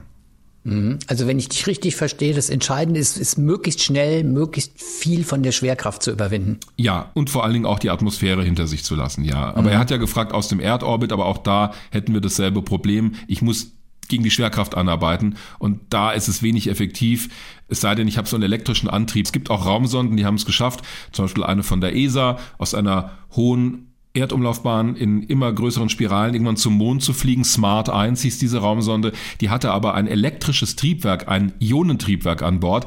Da geht sowas. Das hat eine sehr geringe Schubkraft. Das kann ich über Monate laufen lassen. Das hat eine sehr geringe Beschleunigung. Aber über die lange Zeit reicht es trotzdem aus, um in die Mondumlaufbahn zu kommen. Aber wie gesagt, das ist für normale Raumsonden keine effektive Methode. Es dauert vor allen Dingen auch sehr lange. Hm. Zweite Frage. Was hätte es für Folgen, wenn die Erde aufhören würde, sich zu drehen? Klar, die Tageszeit würde stehen bleiben, schreibt er, aber was würde sonst noch passieren? Mir ist schon klar, dass dies nicht passieren wird, nur so als Gedankenspiel. Der Mond dreht sich ja auch nicht um sich selbst. Als ich die Frage gelesen habe, war ich der Meinung, einen Teil der Antwort zu kennen. Ja, denn ich vermute mal, du bist auf dasselbe gestoßen. Da ist auch wieder ein kleiner Denkfehler drin. Der Mond dreht sich von der Erde aus gesehen nicht um sich selbst, aber er dreht sich dann doch um sich selbst, nämlich genau einmal im Monat. Also der Mond braucht 27,3 Tage einmal um die Erde rum und in dieser Zeit dreht er sich auch einmal um sich selbst. Sonst würden wir ja immer eine andere Seite vom Mond sehen. Er dreht uns aber immer dieselbe Seite zu. Das heißt, diese Umlaufzeit und die Eigenumdrehung des Mondes, die sind synchronisiert. Aber das dauert natürlich sehr lange. 27 Tage für eine Umdrehung. Auf der Erde dauert es 24 Stunden. Ist schon ein großer Unterschied. Aber aber da sind wir eigentlich, glaube ich, schon beim Teil der Antwort, gell? Stichwort Schwerkraft, oder? Habe ich mir gedacht, als ich die Frage gelesen habe. Wenn sich die Erde nicht mehr dreht, haben wir keine Schwerkraft und würden hier alle im Raum rumschweben. Nee, da ändert sich gar nichts. Echt? Ja, die Schwerkraft hat ja, nein, nein, die Schwerkraft hat nichts mit der Erddrehung zu tun. Schwerkraft entsteht, weil wir eine große Masse haben. Die Erde hat ja eine, eine gewisse Masse und deswegen haben wir hier Gravitation. Also Gravitation entsteht durch die Anwesenheit großer Massen. Die Sonne hat natürlich eine viel größere Anziehungskraft, der Jupiter wieder eine größere als die Erde. Da würde sich gar nichts ändern. Also die Erde könntest du anhalten, du würdest noch genauso viel wiegen, die Sachen würden noch genauso auf der Och, Erde. Komm, ja, wusste ich nicht. Es gibt, ja, es gibt eine kleine Ausnahme durch die Fliehkraft. Der Begriff ist jetzt nicht ganz trennscharf, aber wir nehmen ihn mal. Wiegst du am Äquator ein ganz kleines bisschen weniger als zum Beispiel am Nordpol, weil durch die Fliehkraft, die ist am Äquator am höchsten, dort ist ja auch die Rotationsgeschwindigkeit der Erde am höchsten. Äh, also wenn du einen Tag direkt am Nordpol stehst, drehst du dich einmal um dich selbst, aber am Äquator machst du ja eine Reise einmal um die Erde rum. Mhm. Deswegen gibt's da diesen Effekt, dass du am Nordpol tatsächlich etwas mehr wiegst als am Äquator. Aber das hat erstmal nichts mit der Erdanziehung zu tun. Die ist immer gleich. Die Erde hat eine definierte Gravitation von einem G. Hatten wir vorhin von. Was sich tatsächlich ändern würde, wäre das Klima auf der Erde. Also angenommen, die Erde würde aufhören, sich zu drehen und wäre jetzt auch nicht synchron zur Sonne ausgerichtet, dass sich immer nur eine Seite zur Sonne dreht. Das hieße aber, wir hätten fast keinen Tag-Nacht-Rhythmus mehr. Das heißt, ein Tag-Nacht-Zyklus würde genau ein Jahr dauern, nämlich genau so lange, wie die Erde sich einmal um die Sonne dreht. Ja, äh, dann zeigt sie jeweils der Sonne immer eine andere Seite, aber das würde halt ein ganzes Jahr dauern. Das bedeutet, das Klima auf der Welt würde völlig durcheinander geraten. Eine Seite der Erde wäre immer sehr heiß, weil sie ständig zur Sonne zeigt, die andere sehr kühl. An der Grenze, an dem Übergang würde es wilde Turbulenzen, Stürme geben. Wir hätten ein völlig wildes Klima auf der Erde und das ist nur einer von vielen Effekten, die es dort geben würde. Von daher können wir ganz froh sein, dass die Erde sich in 24 Stunden einmal um sich selbst dreht. Interessant. Sehr interessant. Und dann hat uns noch eine Mail erreicht, und zwar von Florian Oswald der hat einen Themenvorschlag. Mhm. Und zwar äh, würde er sich wünschen, dass wir mal das Thema Lebenserhaltungssysteme und Infrastruktur behandeln. Und er hat auch gleich ein paar Fragen mitgeschickt, die ihn dabei interessieren. Zum Beispiel, welche Herausforderungen stellen Lebenserhaltungssysteme dar? Also Stichworte sind Sauerstoff, Heizung, Lüftung. Ganz wichtig sei ja auch das Thema Kühlung. Warum ist das so? Ernährung haben wir heute schon mal sogar ein bisschen angedeutet, ja. Und auch sowas wie, hm, finde ich echt einen guten Hinweis, wäre ich jetzt gar nicht so drauf gekommen, Ver- und Entsorgung Wasser, Abwasser. Wäre ja zum Beispiel bei interstellaren Reisen auch mal definitiv ein Thema. Ja. ja?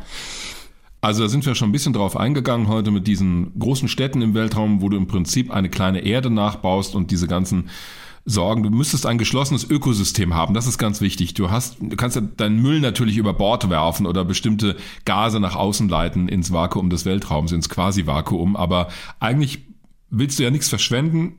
Du willst es wiederverwenden. Deshalb bräuchtest du ein geschlossenes Lebenserhaltungssystem. Auch daran wird gearbeitet. Das passt vielleicht ganz gut in eine Folge. Wir würden uns, nehme ich mal an, so Anfang des nächsten Jahres, vielleicht auch schon in der nächsten Folge mal mit dem Mars intensiver beschäftigen. Da landen ja nächstes Jahr einige Raumsonden, es kommen einige am Mars an. Da passt es vielleicht ganz gut rein, wenn wir drüber nachdenken, wie mal Menschen zum Mars fliegen könnten und wie wir sie dabei auch am Leben erhalten.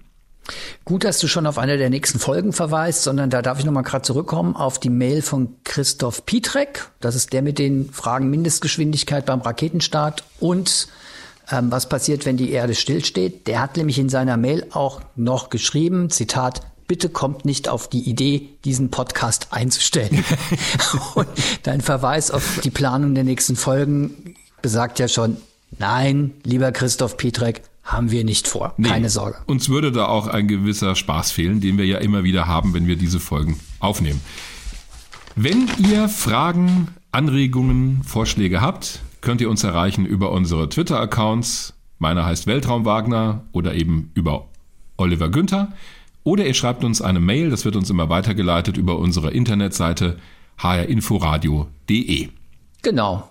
Und wir hören uns dann wieder am letzten Dienstag im Dezember. Und zwar im Internet auf hrinforadio.de oder in der ARD Audiothek sowie bei Spotify. Bis dahin. Bis dahin. Weltraum Wagner. Der Podcast zum Thema Raumfahrt mit Dirk Wagner und Oliver Günther. Immer am letzten Dienstag im Monat. HR Info. Wer es hört, hat mehr zu sagen.